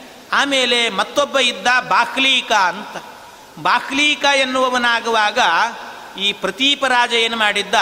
ಬಾಕ್ಲೀಕ ರಾಜನ ಮನೆತನದ ಹೆಣ್ಣನ್ನು ಮದುವೆ ಮಾಡಿಕೊಂಡಿದ್ನಂತೆ. ಆದರೆ ಅವನು ಮದುವೆ ಮಾಡಿಕೊಳ್ಳುವಾಗ ಬಾಕ್ಲೀಕ ರಾಜ ಏನು ಮಾಡಿದ್ದಂತೆ ಅವನು ಬಾಕ್ಲೀಕ ದೇಶದ ರಾಜ. ಆ ದೇಶದ ರಾಜ ಏನು ಮಾಡಿದ? ಮಗಳನ್ನು ಕೊಡುವಾಗ ಪುತ್ರಿಕಾ ಪುತ್ರ ಧರ್ಮದಿಂದ ಕೊಡ್ತೇನೆ ಅಂತ ಹೇಳಿದ್ದಂತೆ ಅಂದರೆ ಅರ್ಥ ಏನು? ಪುತ್ರಿಕಾ ಪುತ್ರ ಧರ್ಮ ಅಂತ ಹೇಳಿದರೆ, ಅಪುತ್ರೇಣ ಮಯ ಕನ್ಯಾ ದೀಯತೆ ತವ ಭೋವರ, ಏತಸ್ಯಾಂ ಜಾಯತೆ ಪುತ್ರ, ಸಮೇ ಪುತ್ರೋ ಭವಿಷ್ಯತಿ. ಅಂದರೆ ನನಗೆ ಗಂಡು ಮಗು ಇಲ್ಲ, ಗಂಡು ಸಂತಾನ ಇಲ್ಲ. ಗಂಡು ಸಂತಾನ ಇಲ್ಲ, ಹೆಣ್ಣು ಸಂತಾನ ಮಾತ್ರ ಇದ್ದುವ, ಇದ್ದವನು ಮತ್ತೊಬ್ಬ ಗಂಡಿಗೆ ವಿವಾಹ ಮಾಡಿಕೊಡುವಾಗ ಹೆಣ್ಣನ್ನು ಆ ಗಂಡಿನಿಂದ ಒಪ್, ಒಪ್ಪಂದವನ್ನು ಮಾಡಿಕೊಳ್ಳುತ್ತಾನಂತೆ. ಏನು ಅಂದರೆ, ನಿನಗೆ ಹುಟ್ಟಿದ ಗಂಡು ಮಗು ಅದು ನನ್ನ ಮಗು ಅಂತ ಒಪ್ಪಂದ ಆಗುತ್ತೆ. ಇದನ್ನು ಪುತ್ರಿಕಾ ಪುತ್ರಧರ್ಮ ಅಂತ ಕರೀತಾರೆ. ಆ ಒಪ್ಪಂದದಿಂದ ವಿವಾಹ ಮಾಡಿಕೊಟ್ಟಿದ್ದಂತೆ ಆದ್ದರಿಂದ ಬಾಹ್ಲೀಕ ಅನ್ನುವ ಇನ್ನೊಬ್ಬ ಮಗ ಇದ್ನಲ್ವ? ಅವನನ್ನು ಪುತ್ರಿಕಾ ಪುತ್ರ ಧರ್ಮದಿಂದಾಗಿ ಏನು ಮಾಡಿದ? ಬಾಕ್ಲೀಕ ದೇಶದ ರಾಜನಿಗೆ ಕೊಟ್ಟಂತೆ. ಆದ್ದರಿಂದ ಆ ಬಾಕ್ಲೀಕ ಏನಾದ? ಬಾಕ್ಲೀಕ ದೇಶದ ರಾಜನೇ ಆಗಿ, ಚೆನ್ನಾಗಿ ಆಳಿಕೊಂಡು ಇದ್ದಂತೆ. ಆ ಬಾಲ್ಯಕ ಯಾರು?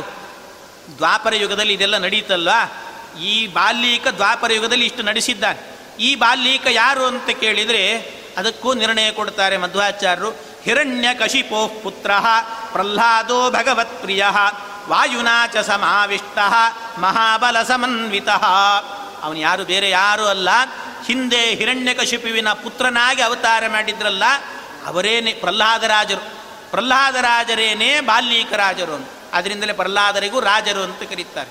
ಇವರನ್ನು ರಾಜರು ಅಂತ ಕರೀತಾರೆ. ಆ ಪ್ರಹ್ಲಾದರಾಜರೇ ಅವರೇನೆ? ಅವರು ಹಿಂದೆ ಪ್ರಹ್ಲಾದರಾಜರಾಗಿ ಅವತಾರ ಮಾಡಿದಾಗ ಅವರಲ್ಲಿ ವಿಶೇಷವಾಗಿ ವಾಯುದೇವರ ಆವೇಶ ಇತ್ತು ಅಂತಾರೆ. ವಾಯುನಾಚ ಸಮಾವಿಷ್ಟ, ವಾಯುದೇವರ ಆವೇಶ ಪ್ರಹ್ಲಾದರಾಜರಲ್ಲಿತ್ತು ಅಂತ. ಅಂಥ ವಾಯುದೇವರ ಆವೇಶದಿಂದಾಗಿ ಹುಟ್ಟಿದವರು ಪ್ರಹ್ಲಾದರಾಜರು. ಅವರೇನೆ ಇಲ್ಲಿ ಆಗಬೇಕಾದ್ರೆ ಬಾಲ್ಯೀಕರಾಗಿ ಹುಟ್ಟಿದ್ದಾರೆ. ಆಮೆ ಅವರು ಪ್ರತೀಪ ಪುತ್ರ ತಾಮ, ಪ್ರತೀಪ ಪುತ್ರ ತಾಮಾಪ್ಯ ಬಾಕ್ಲೀಕೆ ಶ್ವಭವತ್ಪತಿ ರುದ್ರೇಶು ಪತ್ರತಾಪಾಕ್ಯ ಸೋಮದತ್ತೋಸ್ಯ ಚಾತ್ಮಜ. ಭೂಭಾರ ರಕ್ಷಣೆ ವಿಷ್ಣೋ ಅಂಗತಾಮಾಪ್ತುಮೇ ವಸಃ ಈ ಬಾಲ್ಯೀಕರಾಜರು ಭೂಭಾರ ಹರಣದಲ್ಲಿ ಭಗವಂತನಿಗೆ ಸಹಾಯಕರಾಗಿದ್ದವರಂತೆ. ಅದರಲ್ಲಿ ಅವರಿಗಾಗಬೇಕಾದ್ರೆ ಅವರ ವಂಶದಲ್ಲೇನೆ ಮತ್ತೊಬ್ಬ ಬಂದ ಸೋಮದತ್ತ ಅಂತ ಅವನ ಹೆಸರು. ಆ ಬಾಲ್ಯೀಕರ ವಂಶದಲ್ಲಿ ಬಂದಿದ್ದಾನಂತೆ ಸೋಮದತ್ತ ಅಂತ. ಅವರು ಅವರ ವಂಶ ಎನ್ನುವುದು ಬೆಳೆದು ಬಂದಿದೆ ಅಂತ ಹೇಳುತ್ತಾರೆ. ಹೀಗೆ ಅವರ ವಂಶ ಎನ್ನುವಂಥದ್ದು ಬೆಳೀತಾ ಬಂತು. ಆಮೇಲಾಗಬೇಕಾದ್ರೆ ರುದ್ರಾಣಾಂ ಸೋಮದತ್ತಸ್ಯ ಬಭೂವು ಪ್ರತಿತಾ ಆ ಸೋಮದತ್ತನಿಗೆ ಮತ್ತೆ ಮೂರು ಜನ ಮಕ್ಕಳು ಹುಟ್ಟಿದ್ರು ಅಂತಾರೆ. ಭೂರಿ ಭೂರಿಶ್ರವಸ್ಸು ಶಲ ಅಂತ ಮೂರು ಜನ ಮಕ್ಕಳು ಹುಟ್ಟಿದ್ರಂತೆ. ಆ ಅವರು ಅವರ ವಂಶದಲ್ಲೇನೆ ಮತ್ತೆ ಅವರನ್ನು ಹೇಳುತ್ತಾರೆ. ಭೂರಿಶ್ರವ ಅತಿಬಲ ತತ್ರಾಸೀತ್, ಪರಮಾಸ್ತ್ರವಿತ್. ತದರ್ಥಂ ಹಿ ತಪಶ್ಚೀರ್ಣಂ ಸೋಮದತ್ತೇನ ಶಂಭವೇ. ದತ್ತೋವರಶ್ಚ ತ್ವತ್ಪ್ರತೀಪಾಭಿಭೂತಿ ಕೃತ ಹೀಗೆಲ್ಲ ಅವರ ವಂಶ ಎನ್ನುವುದು ಬೆಳೆದು ಬಂದಿದೆ ಅಂತ ಹೇಳಿ, ಆಮೇಲೆ ಇಷ್ಟು ಬಾಲ್ಯೀಕರಾಜರ ವಂಶವನ್ನು ಹೇಳಿ, ಆಮೇಲೆ ಇನ್ನೊಬ್ಬ ಮಗ ಉಳಿದಿದ್ನಲ್ಲ, ಮೂರು ಜನ ಮಕ್ಕಳು ದೇವಾಪಿ, ಬಾಲ್ಯೀಕ ಮತ್ತೊಬ್ಬ ಶಂತನು ಅಂತ. ಶಂತನು ಕತೆ ಏನಾಯಿತು ಅಂತ ಕೇಳಿದರೆ, ಆ ಶಂತನು ಯಾರು, ಅವನು ಹೇಗೆ ಹುಟ್ಟಿದ, ಏನು ಅಂತ ಕೇಳಿದರೆ, ಅವನ ಪೂರ್ವ ವೃತ್ತಾಂತವನ್ನು ಹೇಳುತ್ತಿದ್ದಾರೆ ಪೂರ್ವೋ ಪೂರ್ವೋದದೇ ಸ್ಥಿರಗತೇಬ್ಜ ಸಂಭವೆ, ಗಂಗಾಯುತ ಪರ್ವಣಿ ಘೋರ್ಣಿತೋಬ್ಧಿ ಅವಾಕ್ಷಿಪತ್ತಸ್ಯ ತನೌ ನಿಜೋದ, ಬಿಂದುಂ ಶಶಾಪೈನ ಮತಾಬ್ಜಯೋನಿ ಎಷ್ಟು? ನೋಡಿ, ಹಾಗಿದೆ ನೋಡಿ, ಲಿಂಕ್ಗಳು ಎಲ್ಲೆಲ್ಲಿಂದ ಎಲ್ಲೆಲ್ಲಿಗೆ ಎಷ್ಟು ನಿರ್ಣಯ ಕೊಟ್ಟಿದ್ದಾರೆ ಮಧ್ವಾಚಾರ್ಯರು ಅಂತ. ಶಂತನು ಯಾರು ಅಂದರೆ ಬೇರೆ ಯಾರು ಅಲ್ಲ, ವರುಣ. ವರುಣನೇ ಶಂತನುವಾಗಿ ಹುಟ್ಟಿದ್ದಾನಂತೀಗ ವರುಣ ಯಾಕೆ ಅವನು ಶಂತನುವಾಗಿ ಹುಟ್ಟಿದ ಅಂತ ಕೇಳಿದರೆ, ಅವನಿಗೆ ಒಂದು ಬಾರಿ ಗಂಗೆ ಸಮುದ್ರವನ್ನು ಸೇರುವ ತೀರ ಇರ್ತದ ಸಂಗಮ ಇರ್ತದಲ್ಲ. ಗಂಗೆ ಸಮುದ್ರವನ್ನು ತೇ ಸೇರುವಂಥ ತೀರದಲ್ಲಿ ಚತುರ್ಮುಖ ಬ್ರಹ್ಮದೇವರು ತಪಸ್ಸಿ ಕೂತಿದ್ರಂತೆ. ಅವರು ತಪಸ್ಸಿಗೆ ಕೂತಾಗ, ತಪಸ್ಸು ಮಾಡುವಂಥ ಕಾಲದಲ್ಲಾಗುವಾಗ ಅಲ್ಲೇನಾಯಿತು ಗಂಗೆ ಬರ್ತಾ ಇದ್ದಾಳೆ, ಇನ್ನು ನನ್ನನ್ನು ಸೇರ್ತಾಳೆ ಅಂತ ವರುಣನಿಗೆ ಆನಂದ ಆಗೋಯ್ತಂತೆ. ನನ್ನ ಹೆಂಡತಿ ಬರ್ತಾ ಇದ್ದಾಳೆ ಅಂತ ಖುಷಿ ಆಗೋಯ್ತು. ಆ ಖುಷಿಯಿಂದ ಏನಾಯಿತು? ಅದು ಏನೋ ಪಾಪ, ಅದು ಸರಿಯಾಗಿ ಹೆಚ್ಚು ಗಂಗೆ ಹೋಗಿ ಸೇರೋದು ಯಾವಾಗ ಅಂದರೆ ಹುಣ್ಣಿಮೆ, ಆ ಅಮಾವಾಸ್ಯೆ ಹೆಚ್ಚು ಸೇರ್ತಾಳಂತೆ. ಆಗ ಸಾ ವರುಣನಿಗೆ ಬಹಳ ಖುಷಿ ಆಗ್ತದೆ. ಆದ್ದರಿಂದ ಹುಣ್ಣಿಮೆ ಮತ್ತು ಅಮಾವಾಸ್ಯೆ ದಿವಸ ಗಂಗೆ ಹೆಚ್ಚು ಬರ್ತಾಳೆ ಅಂತ ಅಲೆಗಳನ್ನು ಜಾಸ್ತಿ ಮಾಡ್ತಾನಂತೆ ವರುಣ ಆ ದಿನಗಳಲ್ಲಿ. ಆದ್ದರಿಂದ ಆ ದಿನದಲ್ಲಿ ಆಗುವಾಗ ಅಲೆಯನ್ನು ಜಾಸ್ತಿ ಮಾಡಿದಂತೆ ಚತುರ್ಮುಖ ಬ್ರಹ್ಮದೇವರು ಅಲ್ಲೇ ಕೂತಿದ್ರು ತಪಸ್ಸಿಗೆ. ಆ ಅಲೆ ಜಾಸ್ತಿ ಆಗಿ ಅಲೆ ಹರಿದುಕೊಂಡು ಬಂದು ಚತುರ್ಮುಖ ಬ್ರಹ್ಮದೇವರ ಮೇಲೆ ಅಲೆ ನೀರು ಸಿಡಿತಂತೆ. ನೀರು ಸಿಡಿದು ಕೂಡಲೇ ಚತುರ್ಮುಖ ಬ್ರಹ್ಮದೇವರಿಗೆ ಸಿಟ್ಟು ಬಂತಂತೆ. ಸಿಟ್ಟಿನಿಂದ ಆ ವರುಣನಿಗೆ ಶಾಪವನ್ನೇ ಕೊಟ್ರಂತೆ ನೋಡಿ, ಅದಕ್ಕೆ ಹುಷಾರಾಗಿರಬೇಕು. ಯಾರಾದರೂ ಕೂಡ ತುಂಬ ಮಡಿಯಲ್ಲಿರ್ತಾರೆ. ಮಡಿ ಮಡಿಯಾಗಿ ಸ್ವಾಮಿಗಳು ಯಾರಾದರೂ ಪೂಜೆ ಮಾಡೋರು ಇರ್ತಾರೆ ಹೋಗಿ ಮೈಲಿಗೆ ಮಾಡಿಬಿಡಬಾರ್ದು ಅವರನ್ನು. ಏನೋ ನೀರು ಹಾಕಿ ಬಿಡೋದು, ಅವ್ರನ್ನ ಮುಟ್ಟಿ ಬಿಡೋದು, ಹಾಗೆಲ್ಲ ಮಾಡಬಾರ್ದು ಶಾಪ ಬರುತ್ತದೆ. ಯಾಕಂದ್ರೆ ಚತುರ್ಮುಖ ಬ್ರಹ್ಮದೇವರೇ ತೋರಿಸಿದ್ದಾರೆ. ಹಾಗೆಲ್ಲ ಮಾಡಬಾರದು ಅಂತ. ಆಗ ಶಾಪ ಕೊಟ್ರಂತೆ. ಏನು ಶಾಪ ಕೊಟ್ಟದ್ದು ಅಂದರೆ, ಶಶಾಪೈನಂ ಅಥ ಅಬ್ಜಯೋನಿಹಿ ಅಂತ.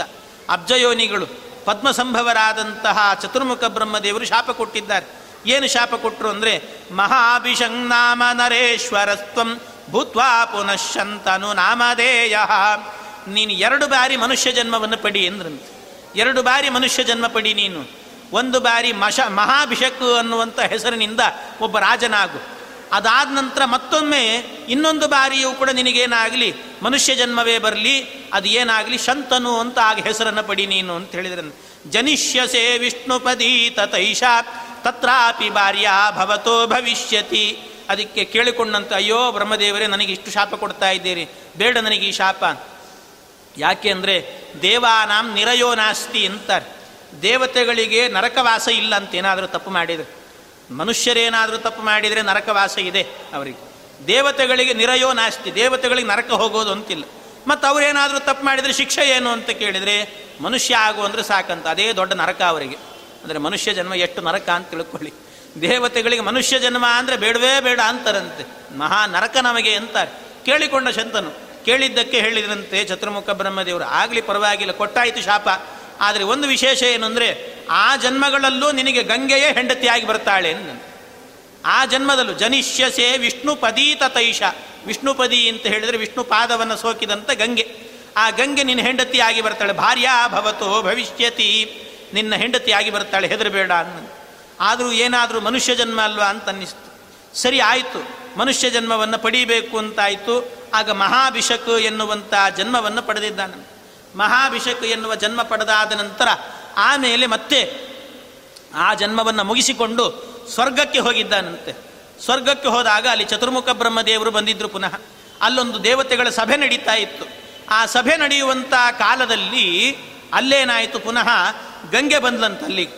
ಎಲ್ಲರೂ ಕೂತಿದ್ದಾರೆ, ವರುಣದೇವರು ಎಲ್ಲರೂ ಕೂತಿದ್ದಾರೆ. ಎಲ್ಲರೂ ಕೂತಾಗ ಗಂಗೆ ಬಂದಿದ್ದಾಳೆ ಸಭೆಗೆ.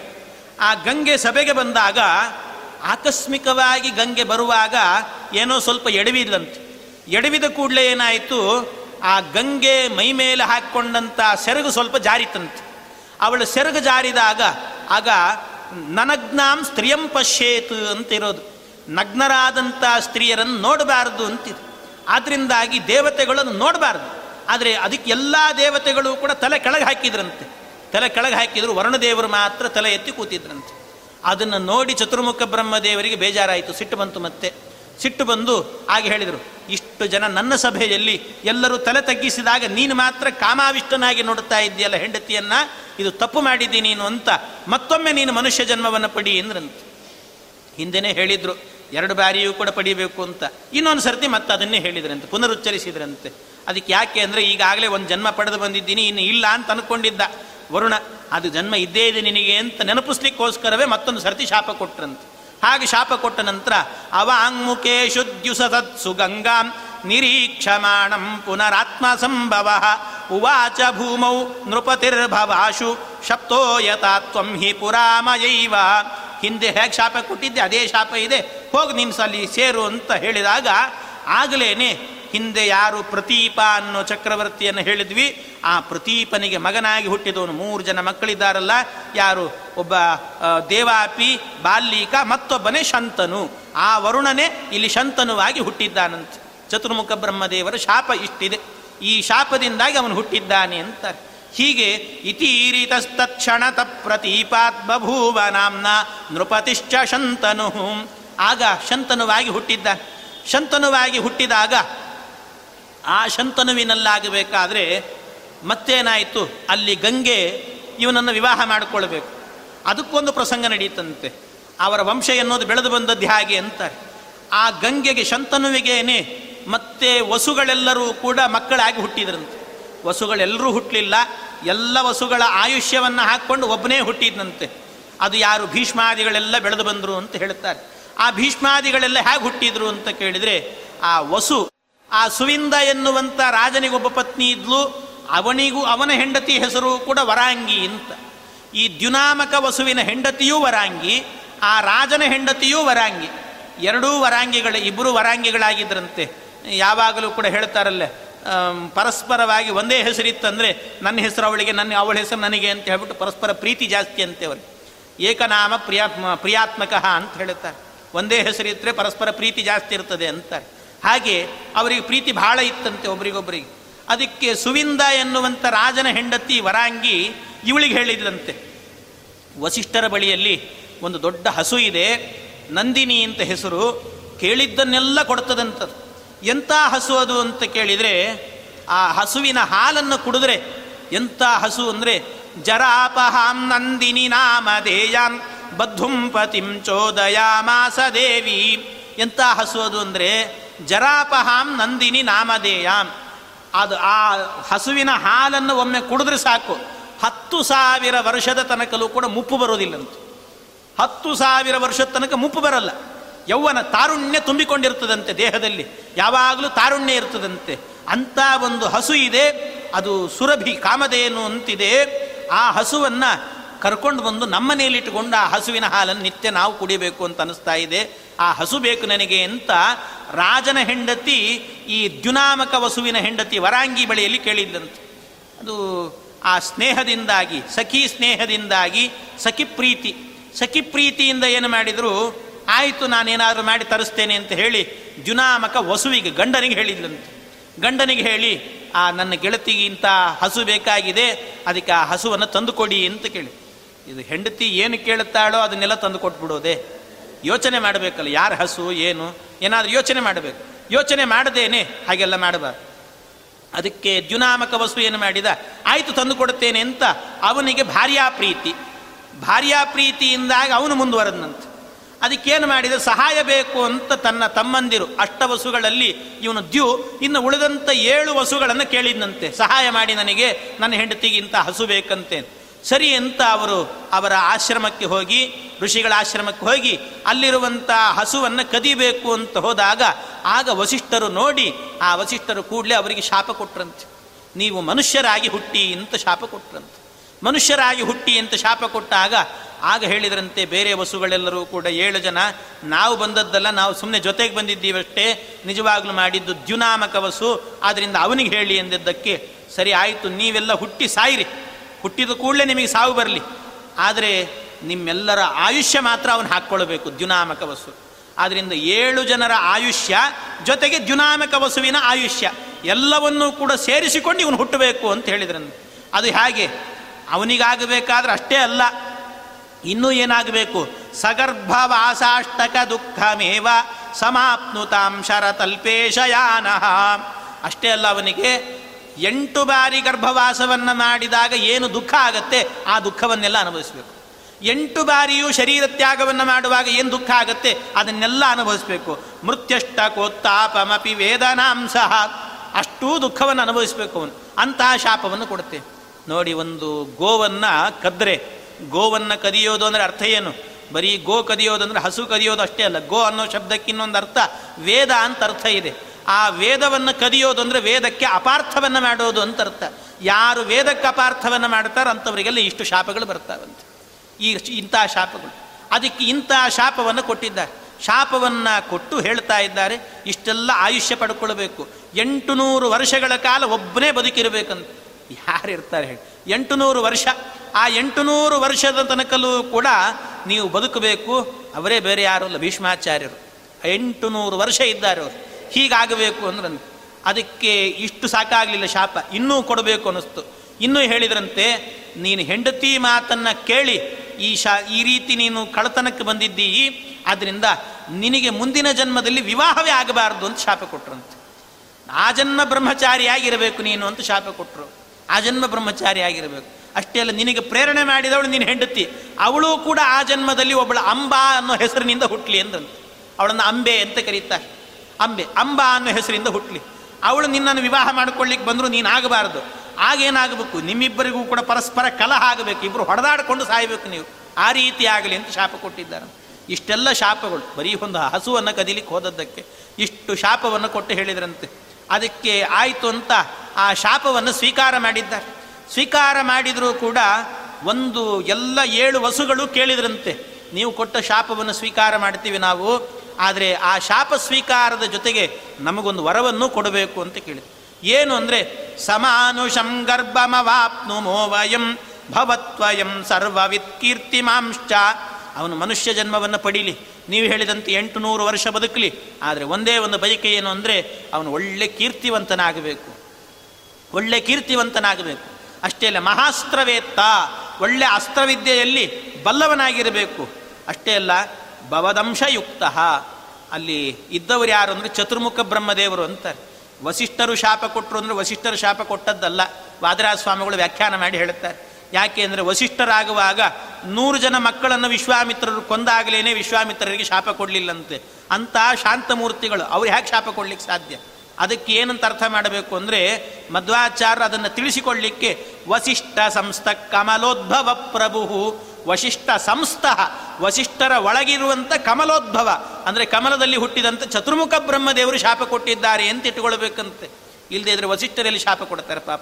ಅವರೇನು ಶಾಪ ಕೊಟ್ಟಿಲ್ಲ ಅಂತ ಹೇಳಬೇಕು ಅಂತಾರೆ. ಅಷ್ಟೇ ಅಲ್ಲ, ಆ ಅಷ್ಟ ವಸುಗಳಲ್ಲಾಗಬೇಕಾದ್ರೆ ಅಗ್ನಿ ಅಂತ ಒಬ್ಬ ವಸು ಇದ್ದಾನೆ. ಅಗ್ನಿ. ಅಗ್ನಿ ಎಷ್ಟನೇ ಕಕ್ಷೆಯಲ್ಲಿ ಬರ್ತಾನೆ? ಹದಿನೈದನೇ ಕಕ್ಷೆಯಲ್ಲಿ ಬರ್ತಾನೆ.